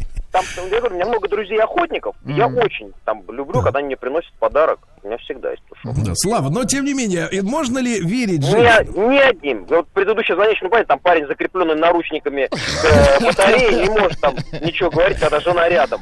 Ни одним. В принципе, конечно, никому нельзя доверить, потому что жизненные обстоятельства всегда определяют так, как ты себя ведешь в данный момент. Когда там, и, конечно же, в силу того, что я достаточно, ну, относительно рано получил свои первые такие достаточно большие деньги, к этому времени я уже был глубоко женат, и даже уже, кажется, наверняка уже нажил там, какую там, дочку, наверное, нажил уже, конечно же. Я и до сих пор, хотя я 55-летний, не самый, скажем так, перспективный мужчина в плане выстраивания семейных отношений, да? Я до сих пор постоянно атаки на себе вижу, вот этих хищниц бесконечных совершенно. Без сомнений, если у тебя складывается разговор с симпатичной, складной женщиной, навостряй ушки. 100% она хочет, и вне сомнения, любовь, преданность, серьезное отношение к жизни — это самые последние качества, которые она впоследствии тебе покажет. Ни одной женщине нельзя верить. Ну, а был случай, когда вот эту веру-то вот первый раз взломали? Яркий случай жизни, да-да-да. Взломали. Нет, у меня, ну, так как я неправильно организовывал, у меня в бизнесе часто на руководящих должностях оказались женщины, потому что мне казалось, что взрослая, разведенная, под 40 лет женщина, которой ты платишь безумные по тем временам деньги, а действительно люди получали большие деньги, по 5-6 тысяч долларов в месяц, я думал, ну это же вообще не просто, им невыгодно тебя подставлять. Да. И потом, когда мне показывали бумажки, где... Я по приказу своего руководителя Полянского Вячеслава Юрьевича там делаю то-то, думаешь, батюшки мои, ребят, зачем вы все это делаете? А потом ты пишешь, приходишь в отделение милиции, на тебя написано, ко мне домогался, доставал некоторые части своего тела. И ребята, естественно, с юмором, да, они же, девушки, когда вы все это делаете, имейте в виду, что все равно мы деньгами забьем, и в конце концов прочитаем все это. Все равно мы деньгами забьем. Так, это в центральной фразе. Хорошо, товарищ Кровосос, спасибо. Давайте Андрей из Москвы послушаем, его 43. Андрюш, доброе утро. Да. Доброе утро, уважаемый ведущий. Вас с днем рождения. Благодарю, да. Андрюш, как женщины поломали веру вот в вас? Честно говоря, я не делю на мужчин и женщин людей, а смотрю конкретно на поступки и из этого делаю выводы и понимаю, верить или не верить человеку. Но в целом, вот тех, которые можно верить, их как думаете, больше или меньше? Я думаю, 50 на 50 сейчас. Просто насаждается такая история сейчас очень активно, что верить никому нельзя, надо жить одним днем, извлекать по максимуму выгоду из ситуации, и можно переступать любые правила, так сказать. Да. И вот это заставляет людей менять поведение свое так кардинально, что вот, ну, можно подлость ожидать от любого человека, по большому счету. Но надо все равно веру как где-то в душе хранить. Я вот веру в душе, да. Спасибо, Андрюш, большое. Да, давайте Алексей из Красноярска послушаем, ему тоже 40. Вот. Леш, добрый день. Добрый день, Сергей. Да, пожалуйста, вот вы разочарованы в женщинах-то, верите? Отнюдь. Я вообще считаю, людям верить надо. Так. И к вопросу, кого больше, тем, кому надо или не надо, конечно, большинству верить надо. Хороших, добрых людей больше. Это очень приятные слова, да, Владик? А особенно они обнадеживают женщин, которые хотят это самое, так сказать, да. А давайте Алексей из Красногорска послушаем. Леш, доброе утро. Доброе утро, Сергей Валерьевич. Ну, с днем рождения. Спасибо. Раз как, дорогой, скажи, вот как они в тебе веру-то в себя, в женщин поломали? О, первый брак меня сломал сильно, конечно. У меня была как жена, она? Вот что она чудила, брат, расскажи, что чудила?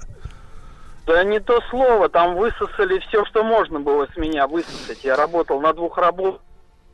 Так, вот, так, она так. У меня была из ближнего зарубежья, ну, из Молдавии. Вот, там наверное, красивая, еще... ядреная такая, да? Ну, не, красивая, да, молодая была. И я молодой там после армии. Первый брак у меня такой. Ну, вот, и у нее братья там такие ушлые, особенно средний там. Ой, это вообще я натерпелся по этим, они залетели куда-то, потом по тюрьмам ездил, возил, в общем, сумки, чемоданами, передачки. И в результате вообще, и потом развод-то что там получилось? Она с другом у меня за спиной, значит, ребенок родился, ребенку практически год. Вот, и она мне заявляет, все, развод. Я говорю, а ребенок что? Нет, ребенок не твой. Ну, короче, такая история. Потом даже ДНК. Да, а вот вторая жена меня, конечно, вот привела в чувство, как сказать, вытащила из этого болота, из ям. Ну, вот я на тот момент работал в такси, и, ну, что с меня взять, да? И долги были, таксист обычный, ну, живем счастливо, все хорошо. Вот, но со Славой я солидарен. Вот сейчас, к сожалению, такая вот популяризация идет, вот это все, вот особенно в соцсетях. Девчонки сейчас все стремятся только к одному, к деньгам, особенно молодые. Поэтому я со Славой солидарен, верить нельзя, надо во... Понимаю, понимаю, Леша, спасибо большое, спасибо за рассказ, да, жуть какая. Андрей, давайте нашего из Питера-то подденем, Андрюша. Давайте. Шалом, товарищ. Вот он, смотри, оклемался, да, так, Андрюша, здорово. Ну что, скажи, у тебя-то вера растоптана, правильно? Это да, но сначала хотелось бы вас отхэппибездить. Ну, вот. Спасибо, брат, спасибо. Ну, что касается веры в женщин, ну, вы знаете, что после измены своей супруги тут очень сложно оставаться верным, в смысле доверять женщинам. Да. Поэтому начинаю оглядываться на всех вокруг, сидящих, стоящих, ходящих.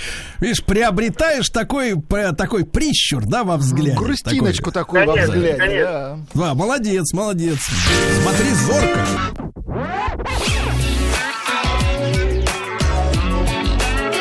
Сергей Стиллавин и его друзья на «Маяке». Друзья мои, ну что же, Наталья Поклонская, депутат Госдумы, бывший прокурор Крыма и просто очень красивая женщина, да, сказала, что дала бы себе совет не отчаиваться, не опускать руки, это хорошо, но тут я насторожился. Главный совет — не верить мужчинам. Можно верить женщинам, но не мужчинам, отметила она. Короткий опрос, обязательно пройдите вот участие в нем. Единичку, это бесплатно, через Телеграм отправьте на наш портал. +7 967 103 55 33. Если женщинам верить можно, правильно? Двойка, если нет. Вот посмотрим через несколько минут результаты опроса. Как в нашей... Потому что многие говорят 50/50. Или, например, конкретно люди сволочи, но верить им все равно надо и так далее. То есть какой расклад? Давайте Сережу из Братска послушаем. Сереж, добрый день. Доброе утро, скорее, вряд ли. Добрый день уже, да, Сереж? Да, у нас полный день. Да, полный день. Да, Сереж, да, ну да, как, да, можно им верить-то, женщинам? Вот скажи. В принципе. Сереж, надо верить обязательно, но баланс, то есть на упреждение надо начудить маленько, чтобы не так обидно было на всякий случай. Так, расклад понятен. Учудить маленько. Так, спасибо, Сережа. Вот такая вот народная мудрость. Давайте почитаем, что пишут наши мужчины. Пишет Михаил Финн. Нельзя верить женщинам прежде всего на рынке. Мерзкая женщина обвесила меня на 800 грамм мяса на сенном рынке. Другая на 500 грамм сала. А третья продала тухлую рыбу. Нет им веры. Пишет Владимир из Брянской области. Верю только тушенке. Пишет Юрий, непонятно откуда, просто хитро женщины. Вот. И пишет товарищ с поздравлением. Денис Лебедев, уважаемый Сергей Валентинович, поздравляем вас с 34-летием. А что касается веры, бойся, проси и верь. Понятно. Давайте Владимир из Анапы. Он человек, как вы сказали, Владик, тертый калач, ему 63. Володь, доброе утро. Доброе утро, ребята. Женщинам верить ни в коем случае нельзя. Так. Знаете почему? Потому что они не умеют любить нас, мужчин. Так, а как вот, может быть, а может подсказать им, как надо любить-то мужчин?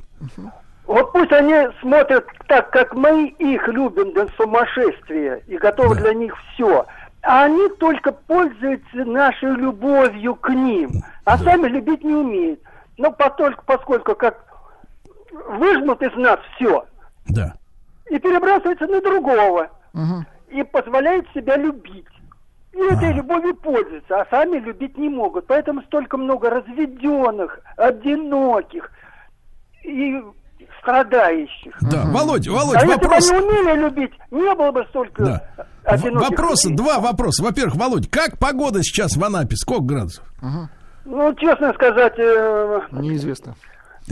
8 градусов тепла первый день. А то замечательно.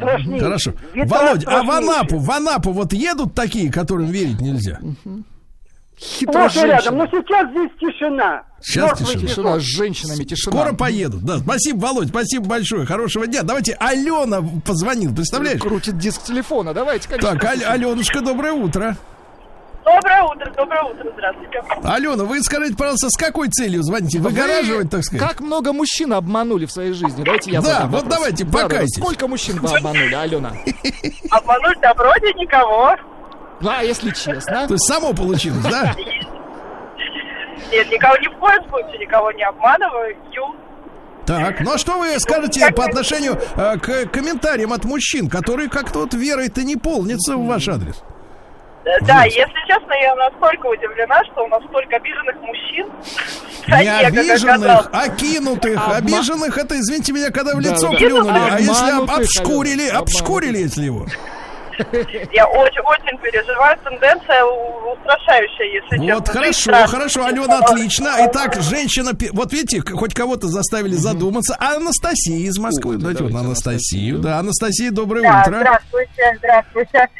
Послушала, так сказать, отзывы мужчин о женщинах, о том, что якобы женщинам верить нельзя и так далее. Но сколько ведь на самом деле среди мужчин-абьюзеров, сколько... Тех, кто обижает женщин самостоятельно. Нет, погодите, не, Настя, давайте мы терминами вот этими тренинговыми сыпать будем, конечно, в пределах нормы. Смотрите, абьюзеры и обиженные, это вот не одно и то же вообще. Там используют, а здесь обижают. Нет, да, обижают. Злых мужчин, которые обижают женщин. Я уверена в том, что женщины умеют судить и любят. Просто в какой-то момент разочаровываться. Это неправда, что женщинам нужны только деньги. Ну а в чем, Анастасия, смотрите, вот вы любили мужчину и вдруг в нем разочаровались. Это что значит? Значит, вы его другим себе представляли? Понимаю. Все, Анастасию увезли, так, отлично, хорошо. Так, и Володю давайте из Казани, Владимиру, 62, он знает, что как там в этих делах. Володь, доброе утро. Доброе утро. Володь, вот честно, можно им верить-то или нельзя? Нет, вы знаете, даже вот общаюсь с женщиной, взрослая женщина, сын растет. Она мне раньше говорила, как ты плохо относишься к женщинам, чего. Я говорю, ничего страшного, вот сын подрастет, ты точно мои слова будешь говорить. И действительно, подрос ее сын, и сейчас те же самые слова, которые я ей говорил раньше, она именно только воспользуется. То есть она прекрасно знает этот женский род, и именно... Ну их нельзя, эти слова в эфире говорить, да? Правильно, Володя? Нельзя. Да. Нельзя. Все, держись. Спасибо, Володя, давай, хорош. И еще Ольга, давайте из Москвы, смотрите, подтянулись девочки. Да, Оля, алло, здравствуйте. Оля, ну что скажите, нет вам веры бабонькам-то, Ой, вы знаете, ситуация сложная. На самом деле, я с вами согласна. Верить нам нельзя, конечно. Почему? Что вот с вами такое не то? Большинство женщин, их поглотила материальная вот эта вот трясина. Так. Вот. Но я при этом являюсь, несмотря на то, что меня тоже поглотило. Так. Но у меня 2 детей. У нас с мужем все в порядке, а дочь старшая, ей 21 год. Да, такая есть, да? У нее позиция вот какая. Она говорит, мама говорит, что ж такое происходит? Мы ее с отцом все время спрашиваем, говорим, Василис, когда вот встречаться начнешь с кем-нибудь. Так. Она симпатичная девчонка, умная, красивая. А она говорит, мама говорит, я не могу. Они все хотят только одного. Чего? Сами знаете чего. Секса, да? Конечно. Хотят. Ох, твари, а ты представляешь, от женщины живой секса хотят. Последнее сообщение от Михаила. Женщинам доверять можно, но только 2 вещи. Кроме 2 вещей. Денег и тайн. Цифры. Да, результаты опроса. Только 20% наших мужчин доверяют женщинам. Вот так вот, ребятушки. Вот так, да. Субтитра. Как тебя поймет твоя любимая, Если ты говоришь на ломаном американском, когда вы любите друг друга под луною, где ты берешь фразу типа «I love you»? Пам-пам, американец! Пам-пам, американец!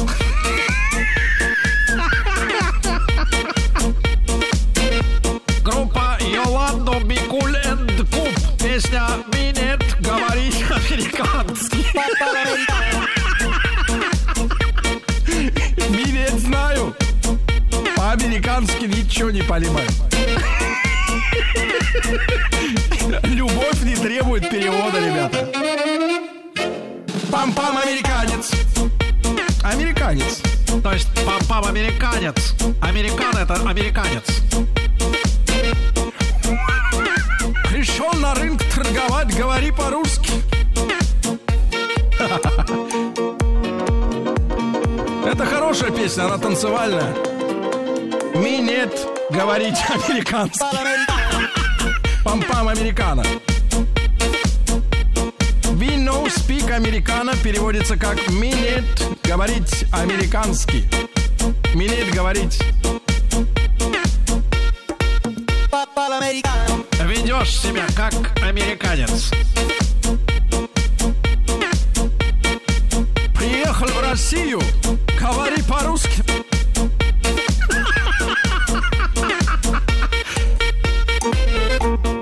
У нас принято вести себя как русский. Помидор хороший, говори. Понимаешь? О! Пам-пам, американец. Это был так называемый стоп-тайм, чтобы передохнуть. Танц.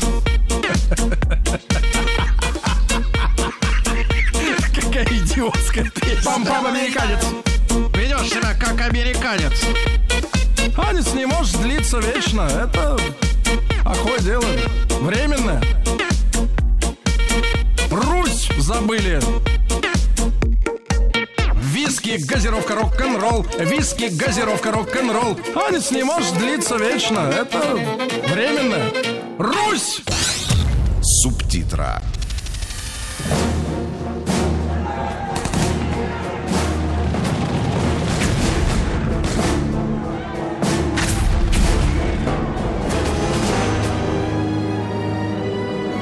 Гражданская война.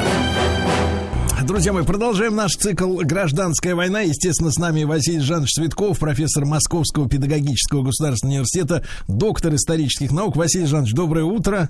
Здравствуйте. Здравствуйте. Да. Василий Жанович, ну, продолжаем мы наши беседы, да. Мы перешли к созданию добрармии. Вообще, конечно, время было дикое, все время сокращались зачем-то слова. Вот. Ленин говорил, что бумаги не хватает, а этим-то хватало бумаги, но все равно названия какие-то все корявые. Вот, мы про Корнилова ведь, правильно, Василий Жанович, стали говорить? Да. И говорили о его фронтовой, ну, не знаю, уместно ли здесь слово «карьера», да, но о фронтовом пути, да, на этом остановились. Да. Угу.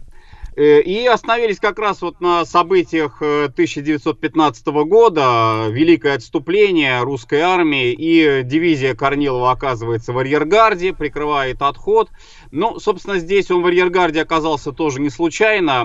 Дело в том, что его дивизия во время наступления в Карпатах, она очень сильно продвинулась вперед, то есть там вообще была перспектива того, что она прорвется уже на венгерскую равнину. То есть, по сути, Карпаты были пройдены, перевалы были пройдены основные, и уже можно было дальше развивать наступление.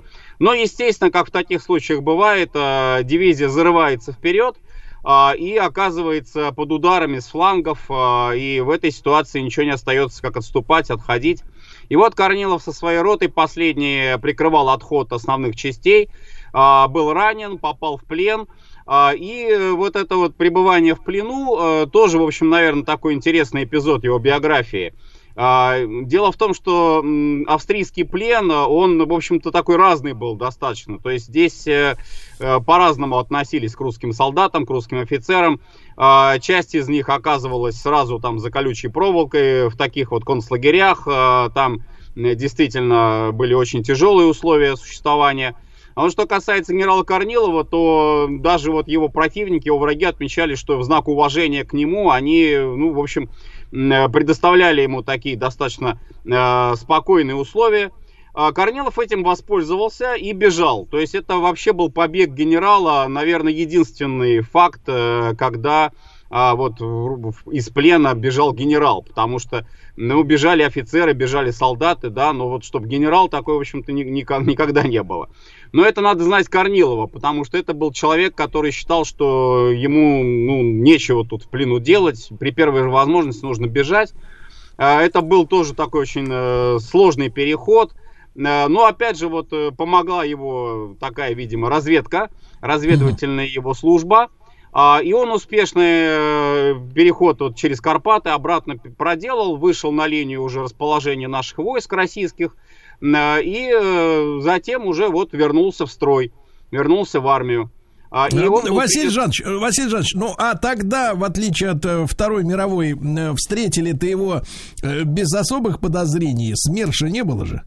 Нет, абсолютно, наоборот, вот как раз он был удостоен аудиенции у Николая II, и Николай II, вот как раз это было такое первое уже их личное знакомство, Николай II лично выразил ему благодарность за то, что вот он совершил тот побег, то есть ничего, наоборот, только говорили о том, что это герой, потому что не только он на фронте проявил себя и прикрывал отход, и был ранен, и героическая стальная дивизия, вот его Корниловская дивизия, так вот ее называли, себя вела так, и он сам тоже вот очень-очень себя героически вел, то есть никаких подозрений здесь абсолютно он не вызывал, нет.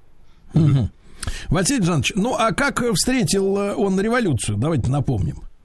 А революцию он встретил, для революции для него, в отличие там, может быть, от каких-то думских деятелей, всяких там прогрессивного блока, она была для него, в принципе, неожиданной.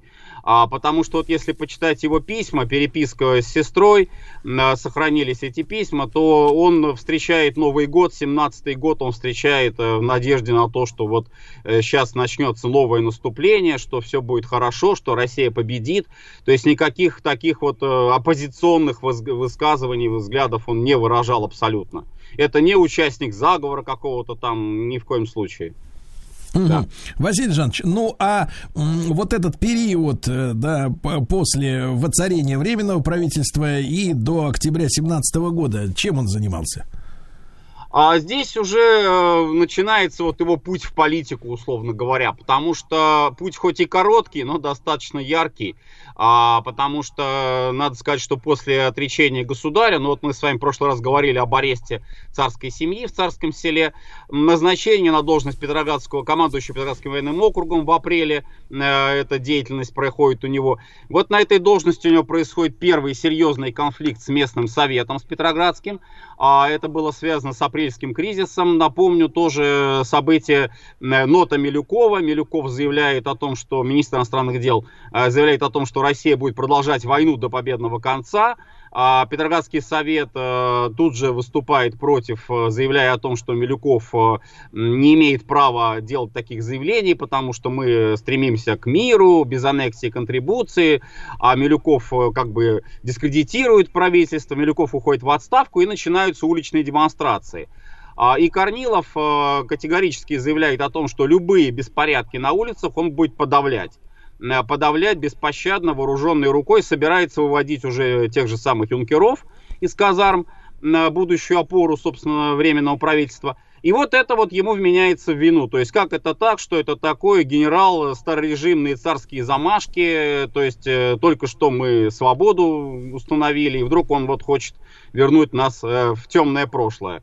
И в результате он уходит в отставку тоже, переводится на фронт, ну, а там уже карьера у него более быстро пошла. Он становится командующим армией, 8-я армия Брусиловская бывшая, затем командующим фронтом, и участвует в это последнее наступление русской армии в июне 1917 года. И надо сказать, что там он себя тоже проявил довольно жестко по отношению к отступавшим частям, к мародерам, к дезертирам.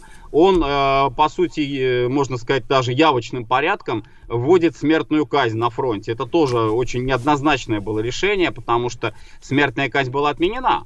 а он ее вводит вот для тех, кто совершает военные преступления.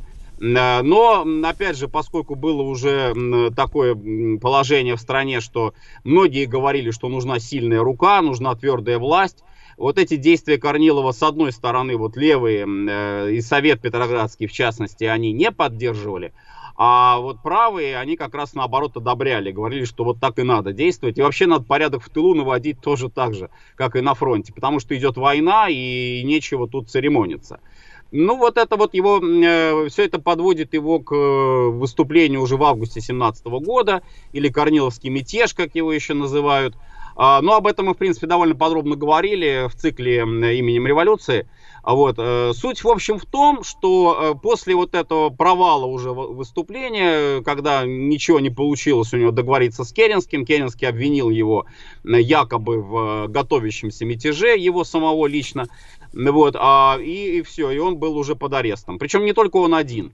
Фактически весь генералитет Юго-Западного фронта, это его бывшие соратники, сослуживцы, там генерал Деникин, генерал Марков, генерал Романовский, это будущие тоже деятели белого движения на юге России, все были арестованы. Западный фронт, вот вообще все, кто поддерживал Корнилова, заявил хотя бы там какое-то вот такое молчаливое даже, условно говоря, такую поддержку, они все оказались под подозрением. И начались первые чистки в армии. Вот это, кстати, тоже интересно, потому что у нас как-то связаны, обычно принято считать, что чистки — это следствие уже революции, там, Октябрьской и так далее. А вот первые чистки по политическим причинам — это был сентябрь 2017 года. Порядка 1000 офицеров были уволены именно из-за того, что они сочувствовали Корнилову. Их взяли под подозрение, уволили из армии. Ну, вот. Василий Жанович, а вот напомните еще раз про чудесное-то освобождение. Мы об этом говорили, да, так сказать, подробно, но там такая полуанекдотичная ситуация тогда произошла. Да, генералов. Ну тут, конечно, не, что, собственно, наверное, следовало этого ожидать, потому что, хоть он и был под арестом, да, положение было подчас таким достаточно критическим, потому что вообще Деникин вот об этом пишет очень подробно в очерках «Русской смуты», но он сам вместе с Корниловым оказался в числе вот арестованных. И там уже даже до самосуда пытались дело довести, то есть когда их отправляли из Могилева, а в Могилев, кстати, приехал его арестовывать все тот же генерал Алексеев. Ну, Алексеев вообще такая миссия постоянного, где-то вот в каких-то таких сложных ситуациях он оказывается. Но пришлось это делать именно, опять же, для того, чтобы избежать вот этих вот эксцессов каких бы то ни было. Потому что лучше говоря, условно, чтобы это сделал человек близкий к Корнилову, чем это бы сделал какой-нибудь местный совет. С непредвиденными последствиями. Отправили в город Быхов. Быхов, там была женская гимназия, переоборудованная под тюрьму, условно, тоже интересно так. Вот, они там находились в ожидании решения Следственной комиссии. То есть Следственная комиссия создала Временное правительство. Это, Василий Жанович, в каких краях-то город? Это Белоруссия. Вот, нынешние. Да, это все там, ну, в общем, прифронтовая такая, можно сказать, прифронтовой район, да, вот, на тот момент.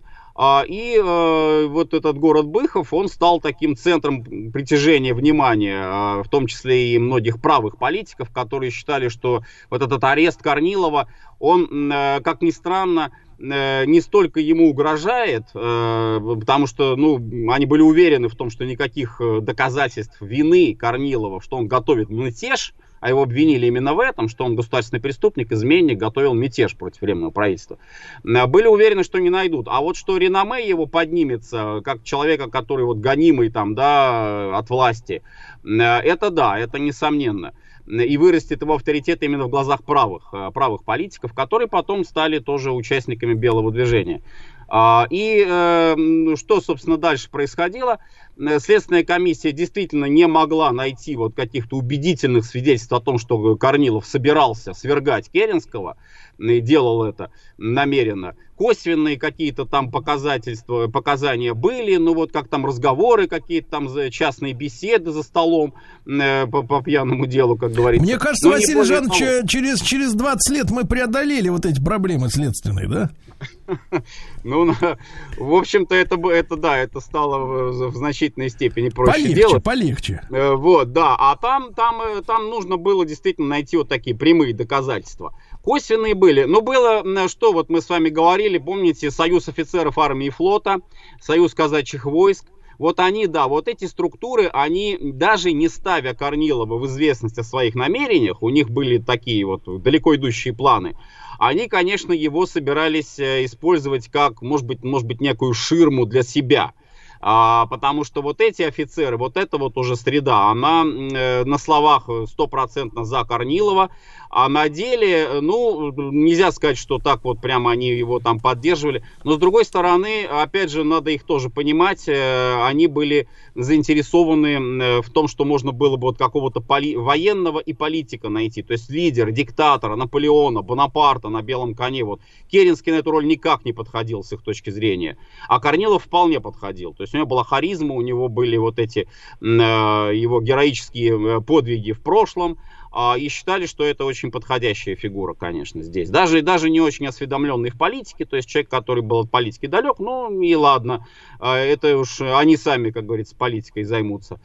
Так вот, возвращаясь к аресту, возвращаясь к побегу, и вот генерал Духонин, оказавшись, может быть, даже вопреки собственным ожиданиям, оказавшись фактически главковерхом после того, как Керенский был разгромлен под Гатчиной, и тут он уже просто становится как бы единственный человек, который может отдавать какие-то приказания. Керенского нет, неизвестно, куда он там делся, куда он пропал.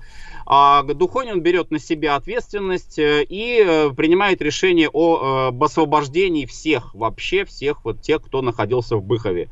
Отдает приказ, он говорил при этом, что этим приказом он подписывает себе смертный приговор, но он считал, что это необходимо. То есть он спасает, по сути, всех людей, потому что если бы они вот из Быховской вот этой тюрьмы перешли бы потом уже в ведение Совета Петроградского, то он бы с ними точно не церемонился. То есть там бы сразу бы все эти генералы были бы переведены, там, не знаю, в кресты, в Петропавловскую крепость и все. И потом, скорее всего, был бы такой тоже политический процесс показательный с таким непредсказуемым результатом. Василий Жанович, а тут вот маленькое такое, может быть, отступление сейчас от господина, конечно, Корнилова.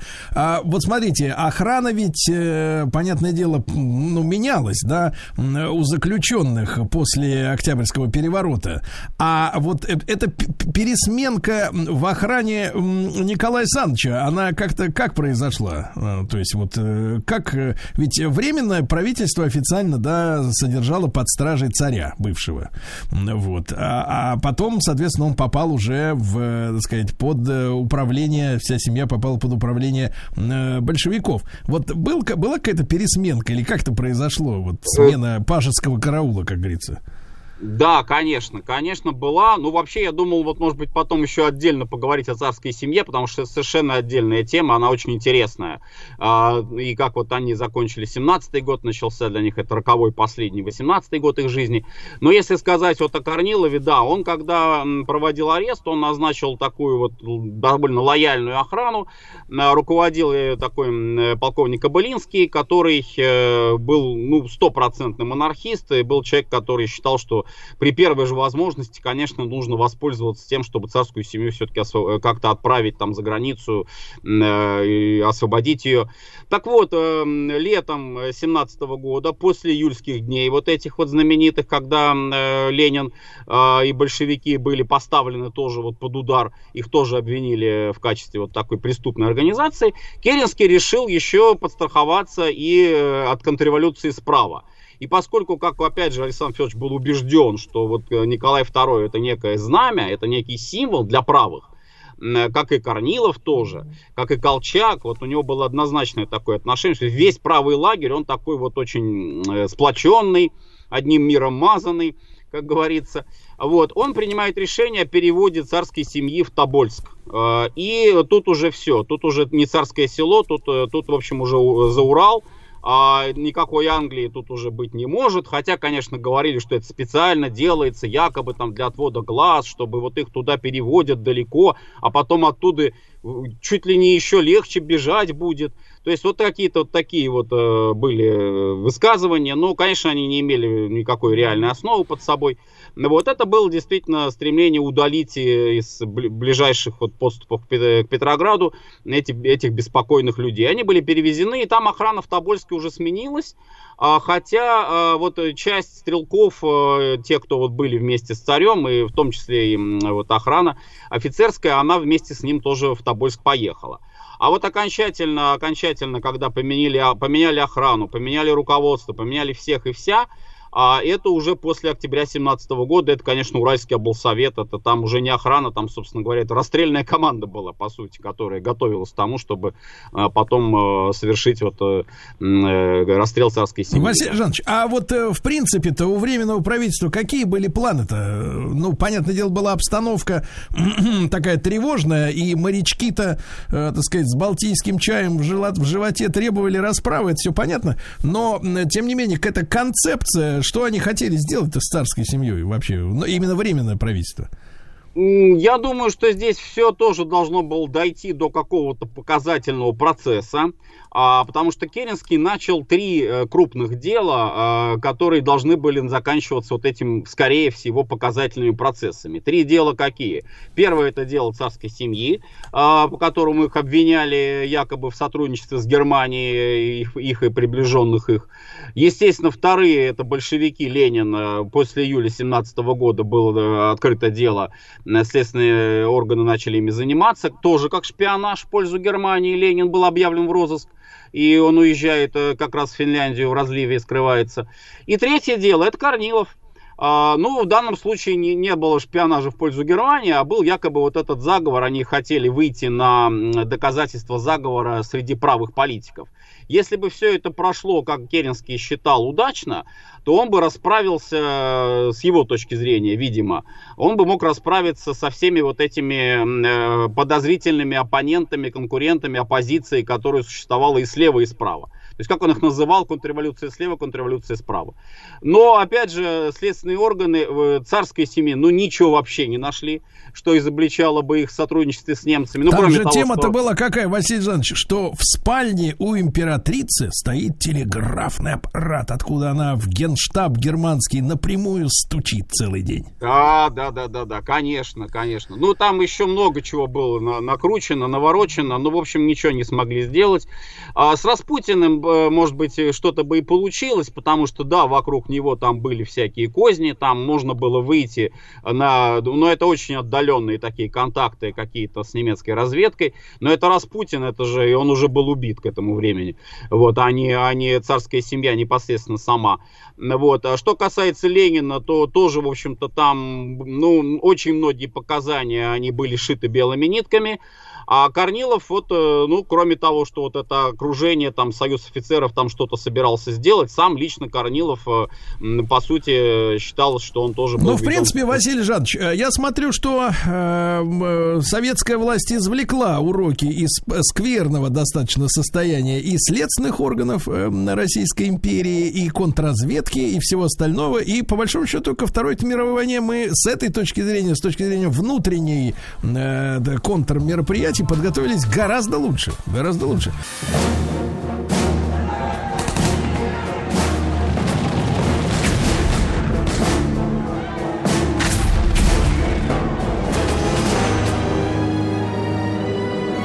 Гражданская война. Друзья мои, продолжается наш цикл. Профессор Московского педагогического государственного университета Василий Жанович Цветков с нами.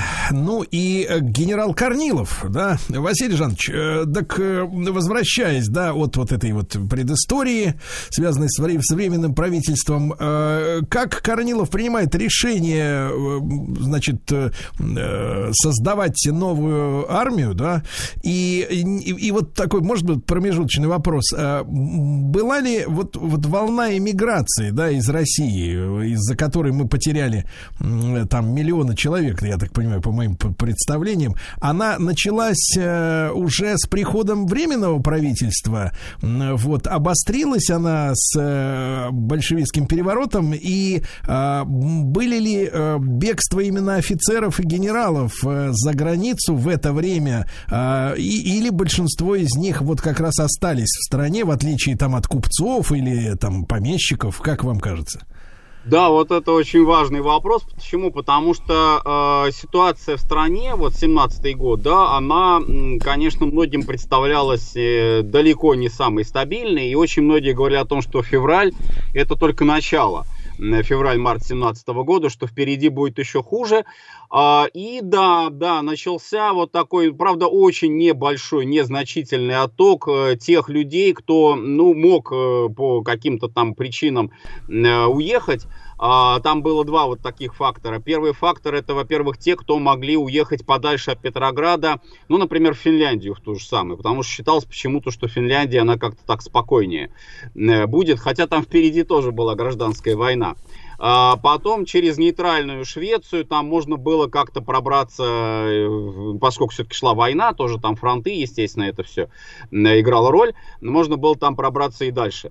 В Англию там, допустим, ту же самую, да. Но это было очень-очень небольшое количество людей. Еще второй фактор — это наличие капиталов каких-то за границей, действительно нормальных таких крупных счетов, на которые можно было бы жить. Ну, как правило, это те, у кого были там какие-нибудь филиалы своих организаций и так далее. Там, ну, это буквально по пальцам посчитать вот таких людей. В основном, кто как бы вот считал, что что-то там может быть хуже, но в то же время, может быть, и изменится и к лучшему, они выжидали, как ни странно покажется, это все того же самого учредительного собрания. То есть вот оно должно решить вопрос о власти, а вдруг там вернется все-таки Михаил Александрович на престол Романов, вдруг там, ну, как было сказано, да, в этом тексте. Конечно, Совет рабочих солдатских депутатов не собирался ничего ждать, там была совершенно другая позиция на этот счет. А что касается офицеров, генералов, да, то вот их долг, их призвание, их обязанность — это прежде всего война, это фронт. Война же продолжается, война идет, мир еще не подписан. Поэтому в этой ситуации куда-то уезжать просто так, это считалось недопустимым. В лучшем случае, ну, как сказать, в лучшем, относительно лучшем, да, для них, может быть, это направление в ударные части. Дело в том, что вот мы как раз вот подходим к проблеме формирования доброармии, добровольческой армии, откуда она взялась. Но мы должны обязательно говорить про ситуацию на фронте летом еще 2017 года, когда создаются из уже существующих строевых частей, выделяются солдаты, выделяются офицеры, добровольцы. Опять же, вот это вот важный момент, добровольческий момент. И из них формируются части ударников. Ну и некоторые полки, некоторые батальоны, некоторые подразделения, они там заявляли о том, что они целиком вообще хотят там стать вот этими ударными частями.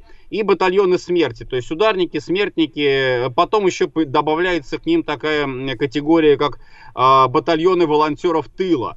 Но это уж вообще такая была очень странная немножко категория. Туда тыловики записывались, ну, тоже вот под тем же самым мотивом, что они готовы выйти на фронт и держать фронт добровольно. Если остальная армия, большая часть армии окажется небоеспособной, то вот они, вот эти офицеры, эти генералы, эти солдаты, эти там запасные, которые там вот в батальонах тыла, например, там записывались старики, вообще там даже были такие факты, а вот они готовы выйти на фронт и там спасать Россию.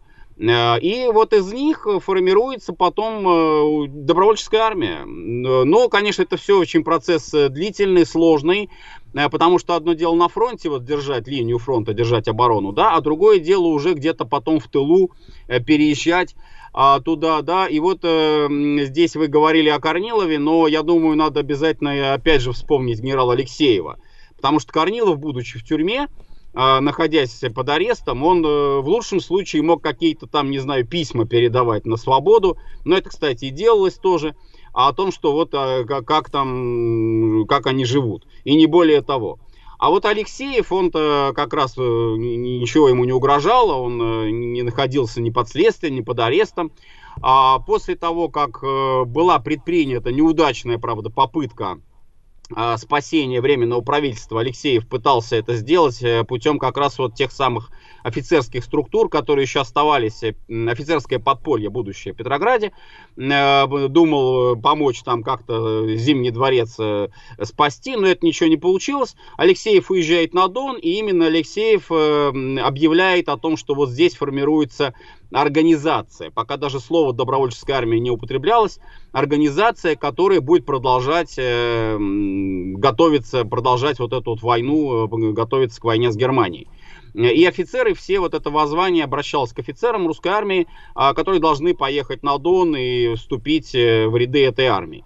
Но это, так сказать, одна сторона дела. Как это сделать в условиях, когда и фронт еще пока существует, и просто так вот из Петрограда, из Москвы, из крупных городов уехать невозможно? Это целая эпопея, это вообще, не знаю, там нужно роман написать. Ну, кстати, так многие писатели и делают это. Как офицеры, как юнкера, как кадеты, как там ударники, как вот эти вот все люди, которые собирались потом под знамена уже Корнилова, как они пробирались на Дон. То есть ехали... Василий Жанович, а с какой идеей они пробирались на Дон? Восстанавливать Временное правительство, которое, в принципе, ну, мне кажется, было очевидно, что наделало, так сказать, очень много разрушительных вещей. Тут двояко, в общем-то, было. С одной стороны, конечно, Алексеев заявил сразу, что он не придерживается вот каких-то четких политических критериев при формировании Добрармии. И это потом перешло в лозунг непредрешения даже. Вот, да, вот этот знаменитый лозунг непредрешения государственного строя, который характерен вообще для белого дела в течение всей гражданской войны. То есть, будь вы правыми, будь вы левыми, но за Россию. Да, вот это вот знаменитое такое словосочетание. То есть неважно, кто ты по политической своей ориентации, главное, что ты патриот. Вот. И поэтому те, кто туда приезжали, они ну, не делали вот четкого такого вот как бы положения, что здесь вот они встретят именно монархистов или здесь они встретят республиканцев. Потому что на Дону оказались и Родзянко, и Гучков, и Милюков, и Струве, и Савенков. То есть вот эти вот деятели, они были разные, ну, начиная от Савенкова, да, и заканчивая, допустим, Струве. Там диапазон политических представлений, он такой достаточно широкий был, да, или там Милюков с Гучковым, которые были против того, чтобы Михаил Александрович Романов подписывал это знаменитое свое отказ от престола, да. Вот, но, опять же, все это сводилось к тому, что нужно использовать потенциал этих людей, и вот политический, военный, какой-то там финансовый, почему это тоже было важно. Деньги нужно было получать, да, для финансирования этой организации. Для того, чтобы ее создать в форме, ну, вот такой новой структуры, новой армии, которая, по идее, должна тоже... Первым делом, естественно, она должна сражаться на фронте против Германии, пока война продолжается. Но поскольку, если вдруг такое произойдет, большевики там заключат мир с немцами, то, естественно, предполагалось, что и против советской власти тоже будут вестись какие-то боевые действия. Но все это было, опять же, на уровне вот каких-то разговоров частных. Опять же, смотрите, в чем, как говорится, специфика ситуации. А специфика ситуации в том, что Каледин, да, принимая этих людей в Новочеркасске, прежде всего, потом уже в Ростове, когда возьмут Ростов, уже начнутся боевые действия в декабре, как раз перед Новым годом 2017 года, он не хотел поначалу, чтобы вот это была какая-то отдельная армия. То есть он заявлял о том, что это просто люди, вот приезжают на Дон, вот они тут живут, вот мы им выделили помещение. Очень интересно, под каким вообще предлогом они пробирались на Дон. Была такая организация, ну, один из способов я просто здесь опишу. Была такая организация, называлась «Белый крест». А «Белый крест», она занималась, не «Красный крест», а именно «Белый крест». Она занималась отнюдь не белогвардейцами, да, она занималась туберкулезными больными, которых отправляли лечиться на юг. И вот под видом этих туберкулезных больных или там каких-то вообще людей, которым вот надо лечиться, надо там уехать на юг, выписывали офицерам, выписывали юнкерам, выписывали кадетам пропуска. И вот формально они могли по этим пропускам, в принципе, проехать с Петрограда в Ростов. Или из Москвы в Ростов. И вот якобы там они лечиться уехали. И вот тут вроде бы ничего такого не скажешь. Но они, естественно, не лечиться ехали, да, они приезжали туда для того, чтобы потом уже начать вот эту вооруженную борьбу с советской властью. И под этим же видом, по сути, сами быховцы пробирались, потому что, да, вот Духонин принял решение о том, что они их освобождают. Но как пробраться, да, вот как выехать из Быхова, это тоже целая история. То есть Деникин, там генерал Марков, тоже вот его правая рука, будущий его начальник штаба, они переодевались, там Деникин оделся купцом, Марков оделся там под какого-то вообще ремесленника, там какого-то столяра, там его не могли вообще узнать. Алексеев, кстати, тоже, но он первый приехал на Дон, он тоже под купца, так сказать, замаскировался, но его тут же узнал проводник в вагоне, он, ваше превосходительство, там, начал обращаться, он говорит, как, почему ваше превосходительство? Ну, кто же не знает генерала Алексеева, да?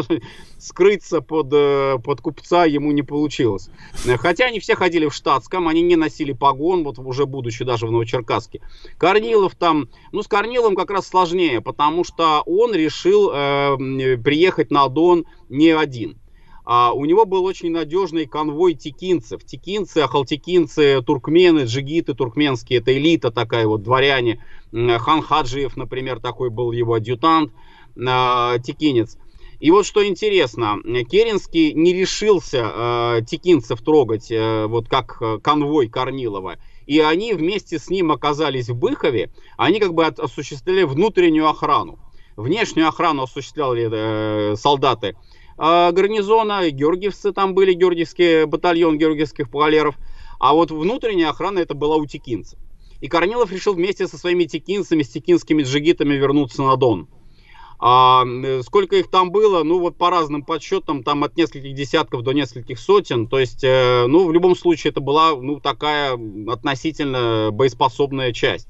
Вооруженная часть, причем, что это тоже надо отметить, да, на своих скакунах, вот этих ахалтекинских знаменитых.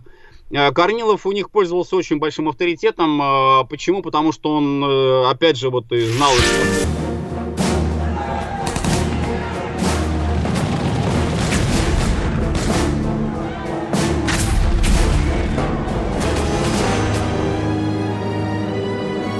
Гражданская война.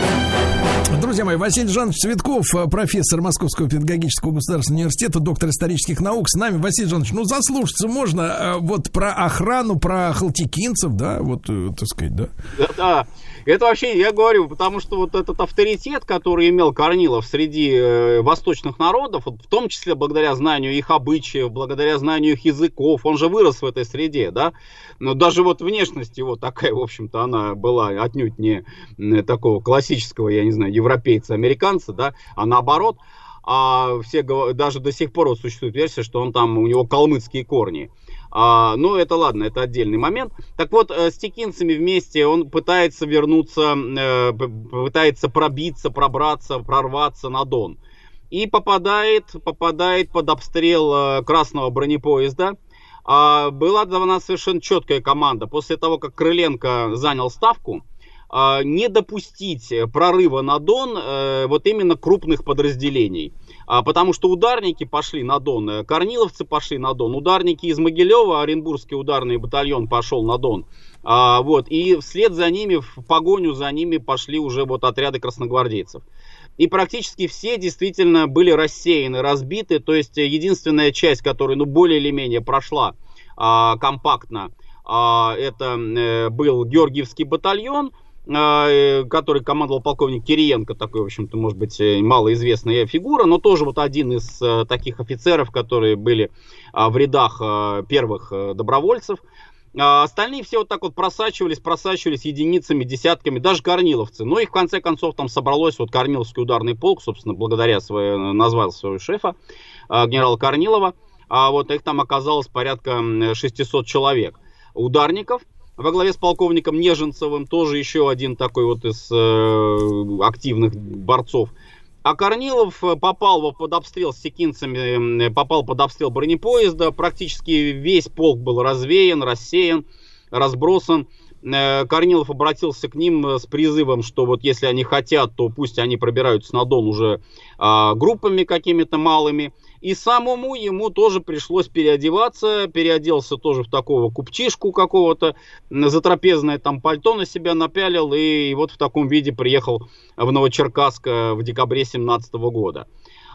И текинцы потом, часть оказалась в Брянске, часть их арестовали, все-таки не удалось им на Дон пробраться, но часть пробралась, в том числе вот Хан Хаджиев, о котором я говорил, адъютант Корнилова, он вместе с ним был и уже дальше служил тоже. А какова судьба, Василий Жанович, арестованных вот в те дни, так сказать, вот пробиравшихся? По-разному. То есть, с одной стороны, да, вот вроде бы там у них были бумаги у многих, но с другой стороны, караулы вот красногвардейские, заставы красногвардейские, да, которые стояли на крупных станциях, они проверяли пассажиров в поездах, и если вдруг какой-то там пассажир вызывал подозрение, а какое мог быть подозрение? Ну, руки белые, там, я не знаю, офицерский пробор, например, в прическе, усики там какие-нибудь не такие, да, или как-то ведет себя странно. То есть вот бумаги вроде в порядке, но внешне вот он выглядит, значит, подозрительно. И вот его могли уже отвезти там куда-нибудь в комендатуру и допрашивать начинать, а там и до самосуда было недалеко. Тут, конечно, уже никакой не рефтрибунал, никакой не ревком, тут чистый самосуд был. То есть вот, как пишут очень многие, свидетельствуют об этом, да, то есть могли отвезти куда-нибудь там за семафор железнодорожный и там его и положить где-нибудь в канаву. Ну вот, это никто не считал, это никто не вел этого учета. То есть это достаточно большой риск был того, что вот удавалось там все-таки пробиться, пробраться на Дон. Но это можно назвать таким бандитизмом, таким в широком смысле слова? Ну нет, здесь это слово не подходит. Почему? Потому что те, кто вот занимался этой ловлей, условно говоря, контрреволюционеров, контру эту, да, ловил, они совершенно спокойно себя считали, что это носители нового такого вот революционного порядка, да, это вот борьба с недобитой контрреволюцией. Потом уже здесь шла гражданская война, уже был Петроград, бои были, Юнкерское восстание, уже была Москва, вот эта кровавая неделя. Уже кровь пролилась, то есть уже был вот этот рубеж пройден. И, конечно, те, кто там, может быть, тоже оказывались там под подозрением, они могли срываться, это тоже часто вот происходило, там могли начинать ругать там советскую власть последними словами. Все, тут уже вот ты сказал там какое-нибудь слово против советской власти, уже все, уже ты считаешь, что там под подозрение как минимум попал, ну и так далее. Поэтому, конечно, вот немного удавалось кому пробиться, но к Новому году, вот как раз Новый год 17-й наступает у нас, да, и... 18-й. Да, 18-й, прошу прощения. И здесь уже мы видим, что в Новочеркасске формируется, ну, примерно около так вот 1500-2000 человек, вот тех, кто смог проехать. И из них формируется добровольческая армия. И вот как раз Новый год 17-18 встречают, тоже интересный такой факт. Там и елки были, и праздник был, да. И легализуется, наконец, добровольческая армия. В рождественские праздники, вот как раз 7 число, 8 января, да, вот по новому стилю, выпускается воззвание добровольческой армии. Наконец-то вот появляется это словосочетание. Атаман Каледин дает добро уже на легализацию этой структуры. И встречают Новый год генерал Марков, который, вот как я уже сказал, тоже в числе быковских узников был, произносит тост за великую Россию и за императора. Вот так, да. Друзья мои, наш цикл «Гражданская война» с Василием Жановичем Цветковым, доктором исторических наук, можно найти на сайте radiomayak.ru. Субтитра. Когда-то, Леха, парни были такими же красивыми, как ты, и никто не сомневался, что они парни. Это шведские завитые, крашеные... Космонавты! Нет, рокеры! Группа Европа Лучшая песня 86-го года. Шведский рок. Белокурые бести в кожаных портках. Это рыцари рока из Швеции. Волосы, завитые волосы на бигуди, белые красивые волосы. И там тоже белые.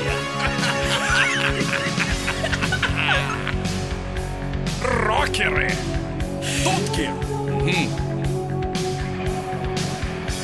Мы улетаем вместе, но все еще прощаемся. И может вернемся на землю, кто знает. Надеюсь, что никто не виноват, что мы отвалились. Но будет ли все здесь таким же, как есть? Это крайний отсчет. Самая тупая песня 80-х. Это крайний отсчет. Просто публика не любит говорить «последний». Вместо «последний» говорят «крайний». Ага. Мы премся к Венере. И мы все еще высоко, ведь, может, они засекли нас и приветствуют нас. Да. Лететь столько лет световых и столько открытий, столько открытий. Уверен, мы будем скучать по земле.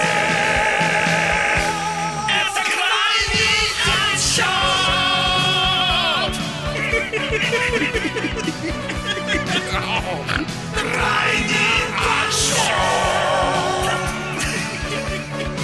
Не характерно для рока использование таких попсовых синтезаторов. Это поп-рок. Это шведский поп-рок.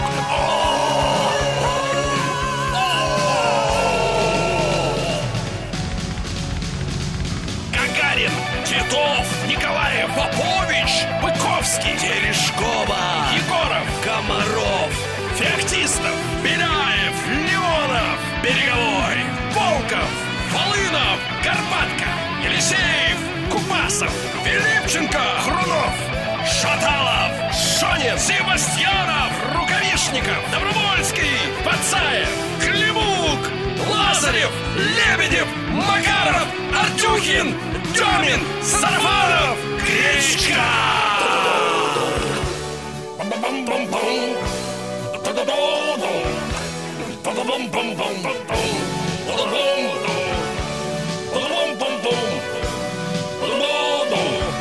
Это крайний отсчет.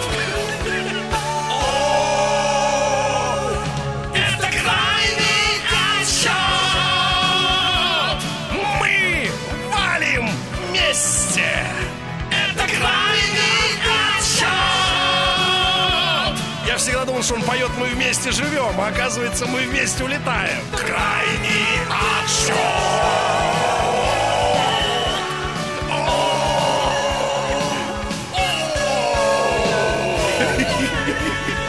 Песню исполняют на русском языке герои фильма «Восставшие из ада 7». Это крайний отсчет.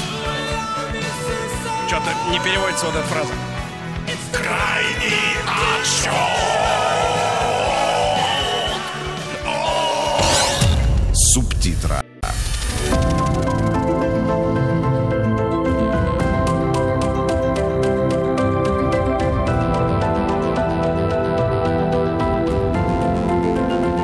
Основано на реальных событиях. Друзья мои, наша очередная встреча. Я напомню, сегодня среда. С нами Егор Сартаков, факультет журналистики Московского государственного университета, доцент факультета журналистики, кандидат филологических наук. Егор, доброе утро, как всегда. Да. Доброе утро, друзья. Да, ну и сегодня я вот сейчас произнесу, друзья мои, имя и фамилию, и некоторые люди, которые получали образование еще в советской школе, они, наверное, вздрогнут и подумают, да ладно, но потому что тема нашего сегодняшнего разговора — Владимир Короленко. и такое продолжение «Гражданский голос поколения». Да-да, друзья мои, те, кто со мной учился в школе и до, и после чуть-чуть, Владимир Галактионович Короленко действительно тот самый, который написал произведение, ну, одно из культовых в школьной тогдашней советской программе «Дети подземелья». Вот, и я должен сказать, чтобы заинтересовать нашу публику, которая, может быть, слегка поведет носом и скажет, ну как, вот что такое? Ведь вроде как, я не знаю, в современной школе, наверное, не так пристально изучают этого автора, но вот по одной из версий, чтобы вам было интересно, да, по одной из версий свой псевдоним Владимир Ильич Ленин вот выбрал, так сказать, увлекшись как раз чтением произведения Владимира Короленко. Вот, это чтобы вам было интересно. Прав я, Егор, да? Так и есть такая же версия. Да, да, действительно, это цикл Короленко, который связан с его сибирскими впечатлениями. Короленко отбывал ссылку в Сибири, и, по-видимому, Ульянов, увлекшись... Ну, это действительно известно, что Ульянов увлекался произведениями Короленко, как и, в общем, многие в последней трети XIX века общественные деятели. И вот сам этот псевдоним Ленин, по-видимому, восходит к реке Лене, которую постоянно упоминает Короленко.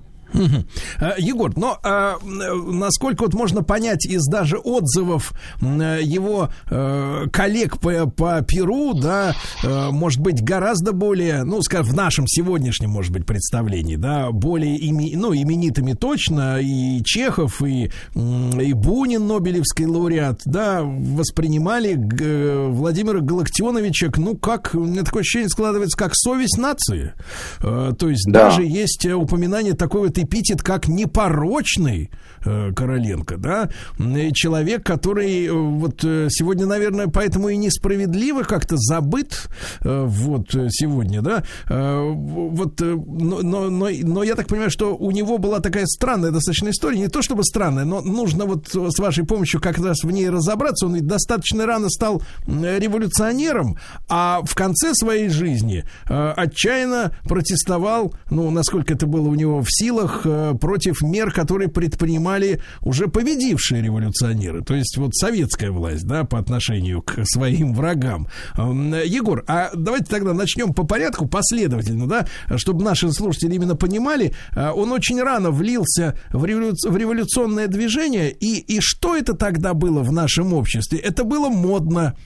Это было, соответственно, ну, как бы так сказать, часть студенческой жизни, часть образа жизни. То есть вот что такое было тогда революционность и народничество вот в молодежной среде второй половины, начала второй половины XIX века? Да, действительно, это все было невероятно популярно. Дело в том, что, очевидно, их не устраивал и с годами все больше не устраивал тот политический строй и экономический, на самом деле, строй, при котором они жили. Потому что не стоит удивляться, что лучшие умы своего времени, они все в этот период были увлечены либо социализмом, либо марксизмом, либо народничеством, потому что вот та капиталистическая модель, которая сложилась в России, в своей классической форме сложилась уже после отмены крепостного права, она их не устраивала. Это мы с вами, получившие, там, я не знаю, 70-летнюю прививку социализмом, поняли, что нас тоже не устраивает. Но они этого пока еще не видели, еще не получили, и правда, все были этим увлечены, и Короленко еще студентом вступил в народническое движение, то есть там были такие студенческие кружки, студенты традиционно, очень социально заряженная группа до сих пор, это такая оппозиционная власти. И Короленко вступил в этот народнический кружок и за это был исключен из академии в 1976 году, и сначала его ссылают в Кронштадт под надзор полиции, ну а дальше он буквально всю Россию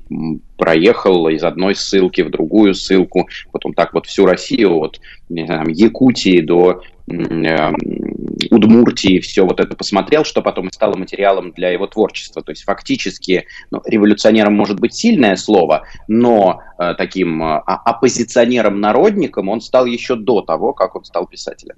Егор, ну вот мы как раз сегодня отмечаем в этот день очередную годовщину и даже круглый, можно сказать, юбилей, 160 лет со дня отмены крепостного права, да, вот решения императора об этом. И мы понимаем, что после, сама отмена крепостного права, да, была вынужденной мерой, потому что крепостное право было, способствовало тому, что у нас слабо развивались новые, да, капиталистические формы.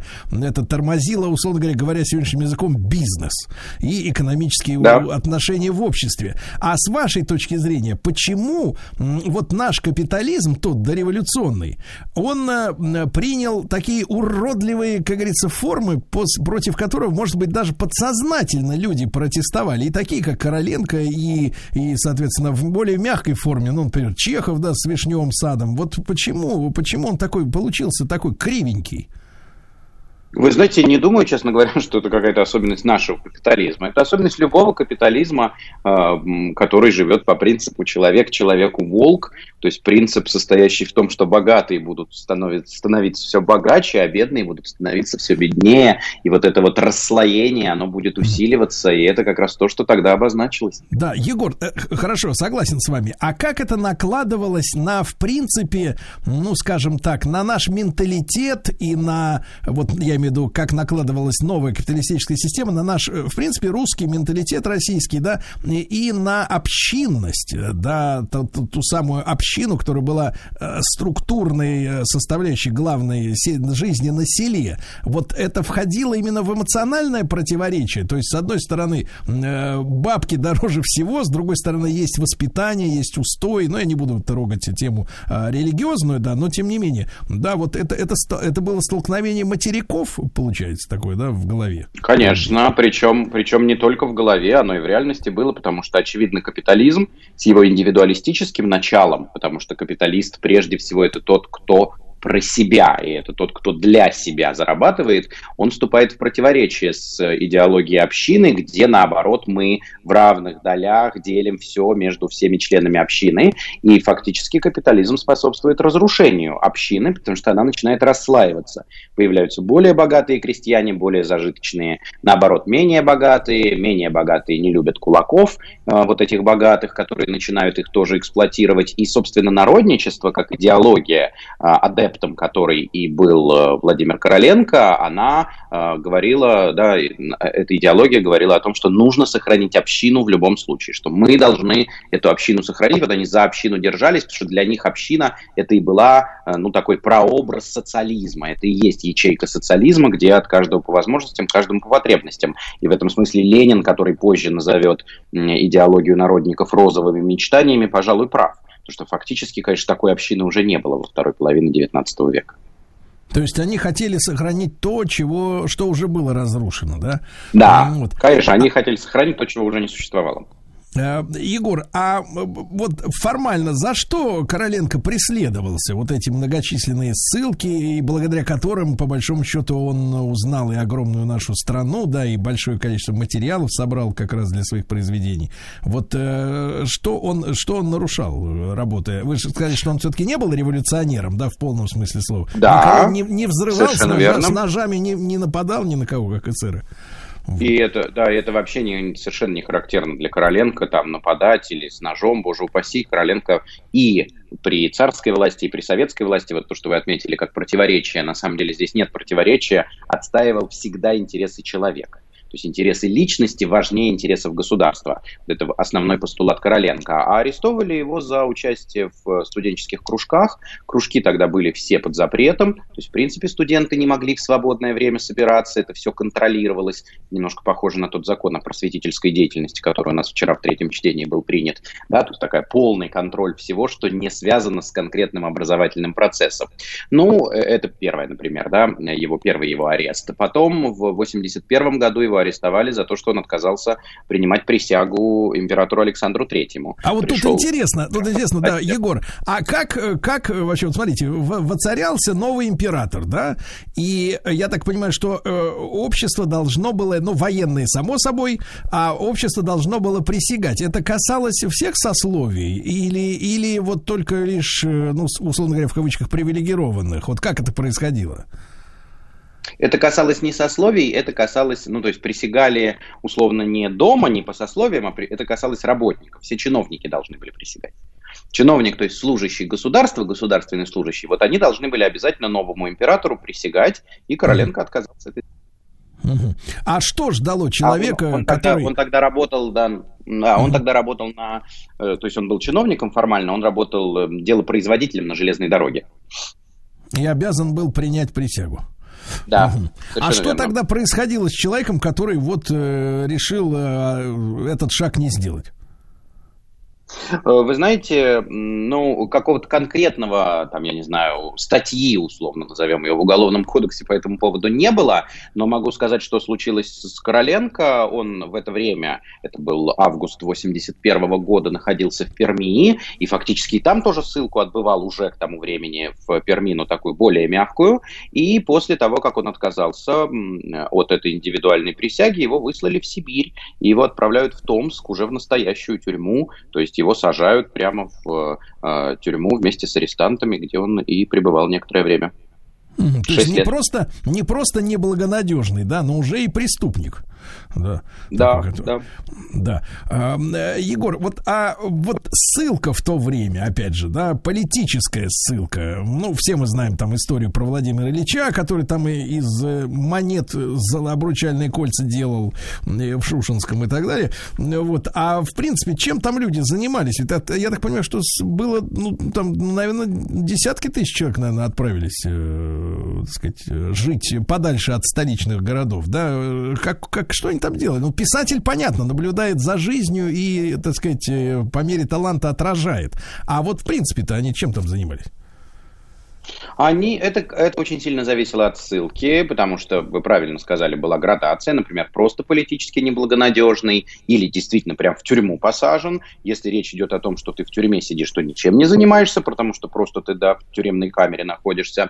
Если ты отправлен просто, да, в какие-то места отбывать заключение, то тогда они работали там кем-то, нанимались на работу, работали. И вы знаете, ну, конечно, ссылка место неприятное, чего уж понятно, тебя насильно туда сослали, и не очень хочется тебе там быть, но преувеличивать их страдания, особенно политических заключенных в этих ссылках, не стоит, потому что то, что потом наша страна переживет в 20 веке, да это просто несравнимо по сравнению с тем, что переживает. Ну, вот меня, знаете, Егор, не знаю, бывали ли вы в Иркутске, я несколько раз бывал в командировках, и однажды мы отправились смотреть с товарищами, там сохранено, естественно, в советское время, да, было, и, ну, и сейчас еще в нормальном состоянии находится, здания, в которых вот жили некоторые из декабристов.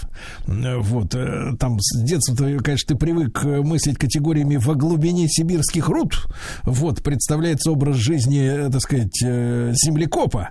Вот что-то такое очень тяжелое и страшное. Но когда я увидел вот эти вот, ну, по-моему, трехэтажные такие хоромы, вот, достаточно значительные, большие, вот, как-то мое представление о действительно о суровом наказании вот переменилось. Конечно, климат не тот, хотя, с другой стороны, суше, чем на петербургском болоте. Вот, и мороз переносится полегче. Да нет, но в любом случае они же не добровольно туда поехали, то есть они не сами этот климат выбрали, но то, что, конечно, во глубине сибирских руд несопоставимо с тем, что потом было в этих же сибирских рудах, предположим, в 20 веке, очевидно. Я вам приведу в таком случае цифру. Если, Сергей, вас вопрос этот заинтересовал, конечно. У декабристов была норма выработки, то есть то, что они должны были сделать за какой-то период. Так вот, представьте, вот то, что декабрист ссыльный должен был сделать за год заключенный сталинского ГУЛАГа должен был сделать за день. То есть в 365 раз. Год и день. Да, вот это да. Время летит вперед быстро. Егор, что касается вот литературных опытов нашего героя, все-таки вернемся, да, к Владимиру Галактионовичу Короленко.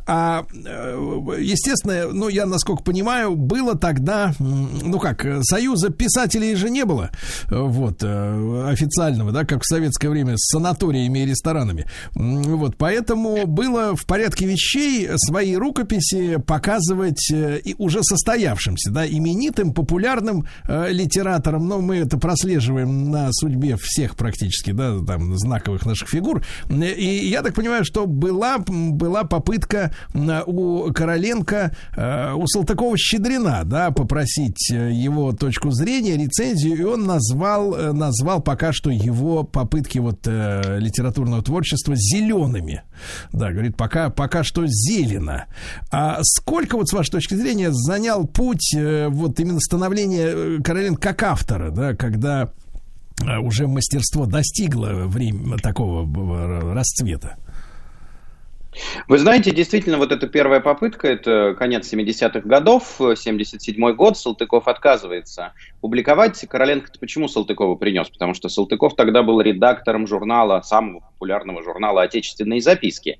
И Салтыков-Щедрин отказывает Короленко, но Короленко публикует в другом журнале, он был менее известен, это был такой петербургский журнал «Слово», и вот это произведение, такая первая новелла, Короленко, эпизоды из «Жизни искателя» она называлась, она была сразу же и опубликована, то есть фактически путь в литературу, ну, с конца 70-х годов у Короленко начался, но как писатель уже известный, не просто там, который что-то публикует, а как известный писатель, Короленко состоялся во второй половине 80-х годов, то есть это, получается, его путь в литературу занимал около 10 лет, но фактически Короленко общественный деятель, Короленко публицист и журналист всегда заслонял Короленко писателя. То есть вот те благожелательные отзывы коллег, с которых мы с вами сегодня начали, Бунина, Чехова, чуть позже Горького, они все прежде всего, конечно, оценивали Короленко не как писателя, а как общественного деятеля. И даже Бунин, человек довольно желчный, человек, который вообще никогда ни о ком доброго слова не сказал, вот о Короленко, об общественном деятеле отзывался очень высоко. Получается, что Короленко писатель как бы в тени остался. Ну и, в общем, это понятно, ведь мы должны с вами понимать, друзья, что 70-е и 80-е годы – это время, когда творят, ну, столпы просто русского реализма, самые гениальные наши писатели: Толстой, Достоевский, Тургенев, да, вот-вот Чехов начнет. И, конечно, на их фоне, ну, Короленко писатель второго ряда. Но, безусловно, как публицист, как журналист, Короленко точно номер один в этот период. А сегодня уже, поскольку мы на отдалении находимся, да, вы как вот с профессиональной точки зрения находите слог, стиль, ну, мастерство писательское нашего героя? Если говорить о писателе Короленко, то, безусловно, да, талантливый писатель. Но просто еще раз повторяю, но это время не просто талантливых, это время гениальных. Если бы Короленко со своим талантом появился, ну, я не знаю, там, на 50 лет раньше или уж тем более на 100 лет раньше, но он бы был писателем номер один. Но если сравнивать Короленко и Толстого или Короленко и Достоевского, ну, это дистанция огромного размера, как говорит один из героев русской литературы. А вот Короленко журналист, Короленко публицист значительно более интересен, потому что это как раз тот, кто, ну, защищал всеми возможными силами это общественное мнение и в царской России, и в России молодой советской. Друзья, мы продолжим наш разговор в цикле «Основано на реальных событиях». С нами Егор Сартаков, доцент факультета журналистики МГУ, кандидат филологических наук. Ну а весь наш цикл, естественно, в любое время удобное для вас на сайте radiomayak.ru.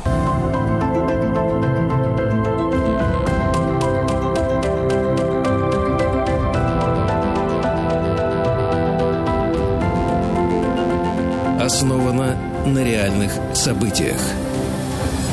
Друзья мои, разумеется, в цикле «Основано на реальных событиях» с нами Егор Сартаков, доцент факультета журналистики Московского госуниверситета, кандидат филологических наук. Сегодня мы говорим о Владимире Галактионовиче Короленко, которого в советское время считали своим, хотя мы, может быть, эту тему успеем затронуть. В первые годы советской власти Короленко, ну, в общем-то, боролся, да, в особенности с вынесением приговора приговоров в чрезвычайной комиссии без должного суда и следствия, да, и в том, что новые экономические порядки советские, а в частности военный коммунизм, разрушал и без того плачевное состояние экономики, но этого мы коснемся, да, а вот тема публицистики, из-за которой-то как раз, наверное, Короленко и его коллеги, более так именитые, да, в литературном смысле, называли даже непорочным. Вот это очень интересно. Я так понимаю, Егор, ведь Короленко участвовал, как обозреватель, я так понимаю, как комментатор, конечно, он же не юрист, вот, участвовал в громких делах как раз вот последней четверти, да, скорее, 19 века, в том числе дело Бейлиса, да, я так понимаю.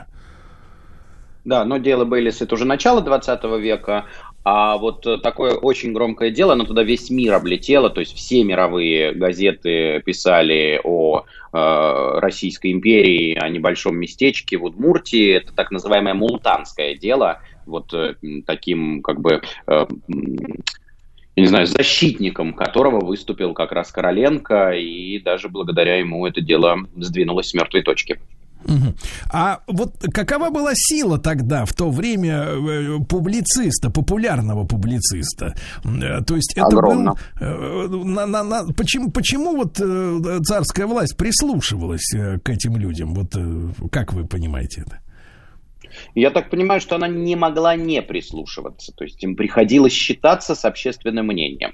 Власть публицистики действительно была огромна, к этому уже времени интеллигенция, да, то есть количество просто читающих людей стало довольно большим, и с нашей литературоцентричностью они были готовы воспринимать эту информацию, и вот как раз доказательством тому, что власть публицистики была огромна, как раз и стала история, я кратко расскажу, напомню эту историю с Мултанским делом.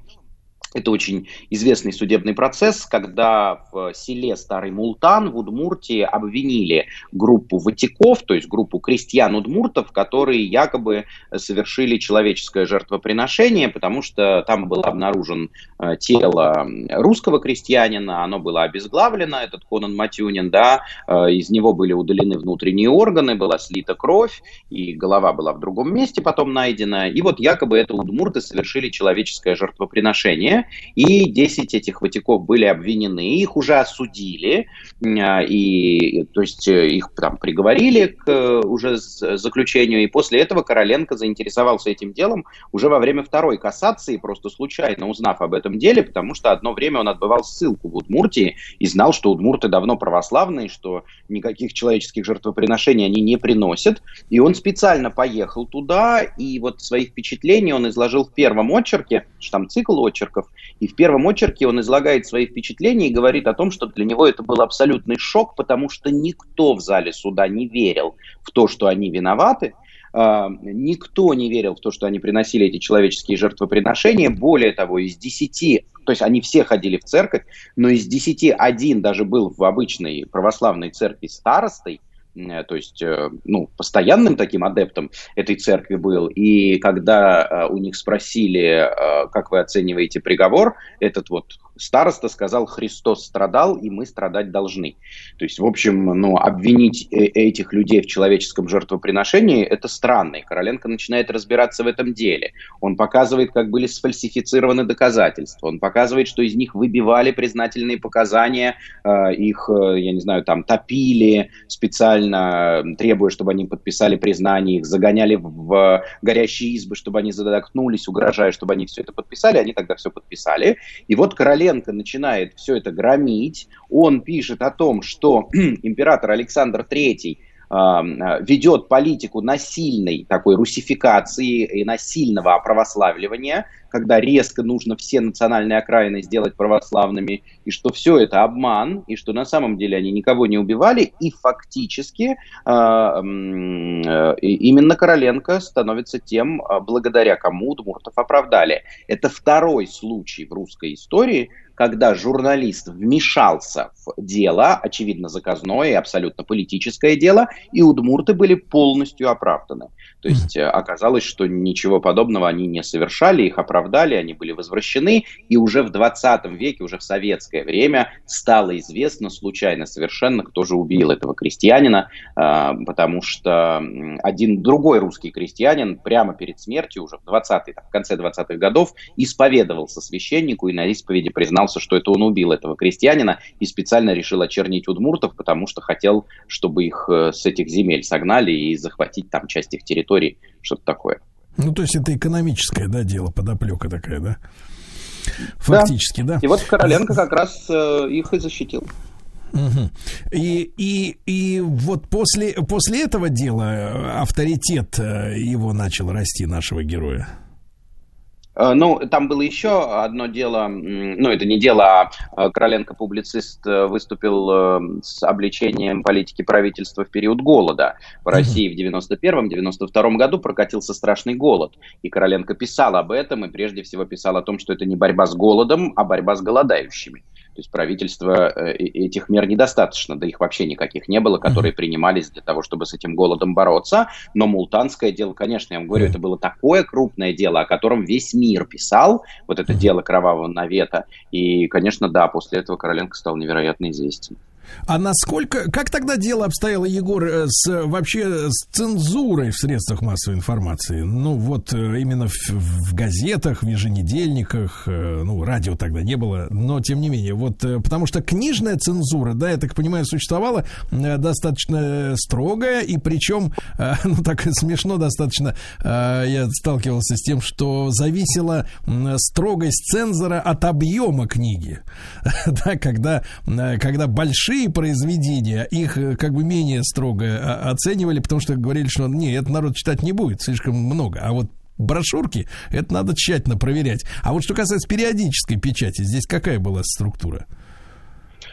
Действительно, цензура была, ну, в Российской империи она всегда была. В период Короленко действовал цензурный устав 1984 года, так называемые временные правила о печати императора Александра III. Это довольно жесткий цензурный устав, по которому любое издание могло быть закрыто распоряжением 3 министров Большой Тройки. Если 3 министра вместе, министр внутренних дел, министр народного просвещения и оберпрокурор Священного Синода вместе соберутся, они могут закрыть любое издание. Угу. А вот сама жизнь Владимира Галактионовича после того, как он, ну, вот так вот несколько раз больно укусил, значит, систему или, там сказать, местных, в кавычках, специалистов, она ухудшилась? Вот ему создавали, как говорится, невыносимые условия для проживания в стране? Ну, например, ну, то есть каких-то прям невыносимых условий ему не создавали, да и просто, говорю, не могли их создать. Но страдал как-то, да, безусловно, от власти страдал. В частности, например, его цензура не разрешила стать ему главным редактором издания. Он издавал журнал на «Русское богатство», и нужно было искать подставного редактора, потому что цензура отказалась признавать Короленко редактором, и его официальным редактором признали только в 1904 году. То есть это уже там в 20 веке, он до этого 10 лет его редактировал неофициально. Может быть, еще здесь такая мягкость, потому что, безусловно, мягкие меры, сказалась в связи с тем, что Короленко был не столичный житель. Короленко в 1900 году вернулся на Украину, откуда он родом, где он вырос, на Полтавщине, и там поселился, и уже до смерти, а умер Короленко в 1921 году, он жил постоянно на Украине, и, в общем, не в столицах, периодически приезжая, но в целом, да, проживая там, но и там, например, он встречает революцию 1905 года, и он пишет, у него есть такой очерк «Сорочинская трагедия» 1906 года о том, как жестоко расправлялись с малороссийскими крестьянами во время этих революционных событий, когда они боролись за свои права. И он обвиняет власть в жестоком подавлении революции 1905 года, то есть он продолжал эту свою общественную деятельность, и упомянутое вами дело Бейлиса, тоже очень громкое дело, связанное с еврейским вопросом, как раз Короленко создает, будучи там, в Полтаве, и он много выступает, там довольно много евреев было на Украине, и он много выступает в защиту угнетенного положения евреев в Российской империи, такой активный последовательный защитник. Егор, если коротко, то вот во время первой русской революции, ведь мы же знаем, была жестокость и со стороны, в общем-то, восставших, да, и, по-моему, сам Владимир Ильич призывал там с верхних этажей кипятком солдат поливать. Он, Короленко, этого не замечал, делал вид, что жестокая только власть в этой ситуации. Но в Сорочинской трагедии, да, он пишет о том, что... И, кстати, Ленин потом Сорочинскую трагедию активно использовал в своих уже пропагандистских целях. Он пишет о том, что крестьяне, которые борются за свои политические права, борются законно, и даже методы можно признать их законными. Эти крестьяне, значит, властью угнетаем, ну, то есть их просто убивают, их расстреливают. Я понял. Егор Сартаков с нами, это кандидат филологических наук. Продолжим после короткой рекламы.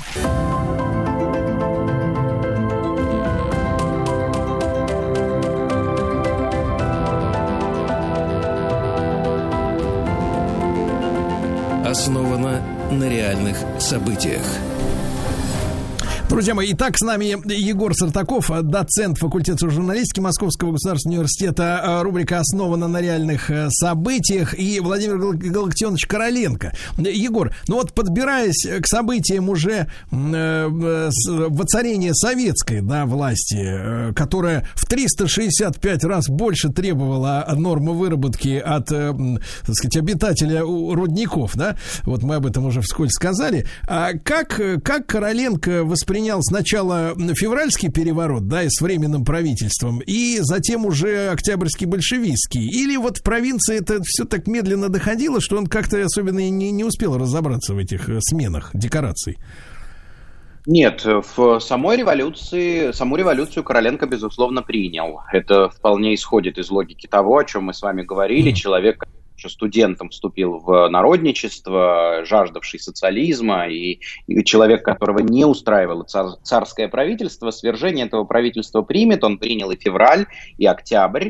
Но действительно, хотя все это с опозданием туда приходило к нему в провинцию, но когда началась гражданская война, после уже октября Короленко открыто осудил методы, которыми большевики осуществляли это самое строительство социализма. И здесь тоже не стоит удивляться, потому что я уже сказал вам, что позиция Короленко – это прежде всего защита интересов человека. Никакой политический строй не может оправдать убийство обычных людей. И в этом смысле он осуждает зверство гражданской войны, он абсолютно встает на защиту обычного человека от большевизма, и у него такой цикл есть, он называется «Письма к Луначарскому». Этот цикл написан за год до смерти, в 1920 году. Это вообще Ленин стал инициатором этой переписки между Луначарским и Короленко, потому что Ленину хотелось перетянуть Короленко на свою сторону, еще бы авторитет, да еще и в общественной жизни авторитет.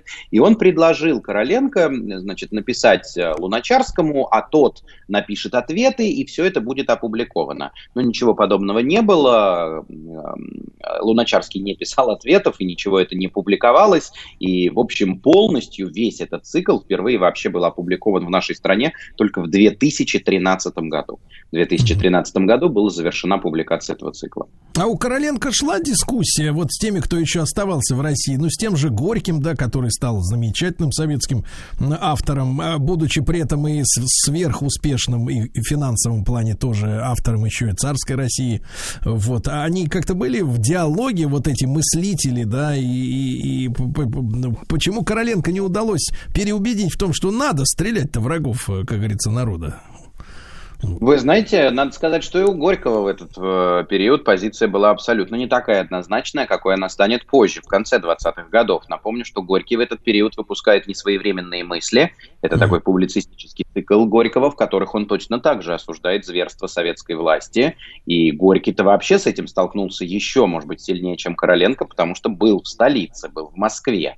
И Короленко в провинции не так этого видел, но у Горького любимую собаку съели крестьяне и матросы там какие-то, поймавшие ее. Горький ее очень любил, собачник такой был, и собаку просто поймали на улице и съели, потому что есть было нечего. И Горький так это вполне все осуждал, и поэтому какой-то полемики по этому поводу у них не получилось. Единственное, что могу сказать, точно помню, что Горький и Ленин осуждали Короленко еще до революции за Первую мировую войну, там, за его позицию. Первой мировой войне, потому что известно, что и Горький, и Ленин призывали к сепаратному миру с Германией, что это империалистическая война, что воевать нам не стоит, а Короленко стоял на таких патриотических позициях о том, что вот эта война, которую мы должны завершить, да, дойти до победного конца.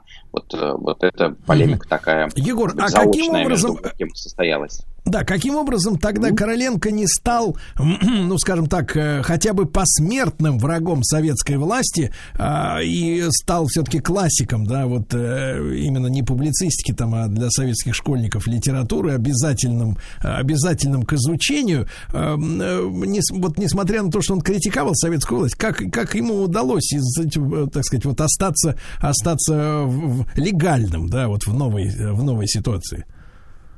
Увы, удалось по одной простой причине, он вовремя умер.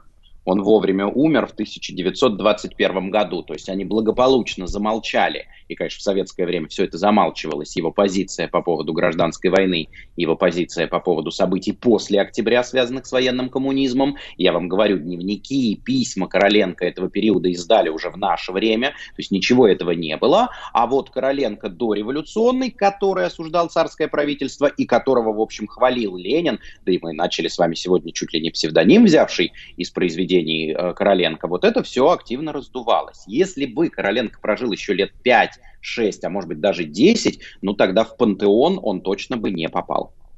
Как вам кажется, Егор, Владимир Галактионович раскаялся в своей революционной деятельности в конце жизни, когда увидел, ну, собственно говоря, плоды, в том числе и его работы? Не думаю, или, по крайней мере, точно не замечал такого, потому что очень интересные дневники Короленко опубликованные, о которых я уже сказал, глубоко рекомендую нашим слушателям. Ничего там такого в дневниках про раскаяние я не увидел. Короленко, напротив, прямо в конце жизни пишет о том, что я всю жизнь боролся за обычного человека. И вот этой борьбе я посвятил жизнь, и я не могу сказать, что моя жизнь была напрасна. Я не политик, я не создал политических партий, я не революционер, потому что я там, ну, не брал оружие в руки и так далее. Мое оружие — это слово. И вот с помощью слова я боролся за интересы обычного человека, что при царском режиме, что при новом советском режиме. И в этом смысле, мне кажется, только честь и хвала Короленко. И это, в общем, такое высокое значение слова, и слова литературного, и слова публицистического, которое, в принципе, характерно для нашей отечественной словесности. Да. Егор, и какие произведения именно с точки зрения литературы вы порекомендуете прочесть нашим слушателям, ну, чтобы оценить вот то, что, как вы говорите, он был очень хорошим писать, не гениальным, но хорошим для другого времени бы, точно. Да, ну, это в «Дурном обществе», конечно, это вот то, что вы вспомнили, как «Дети подземелья». «Слепой музыкант», совершенно замечательное, по-моему, произведение Короленко. Ну и, пожалуй, может быть, назову еще «Сон Макара». Три больших произведения. Спасибо большое. Егор Сартаков, доцент факультета журналистики Московского госуниверситета, кандидат филологических наук, с нами, и наш цикл «Основано на реальных событиях». Друзья мои, прощаюсь до завтра. Пока. Еще больше подкастов на радиомаяк.ру.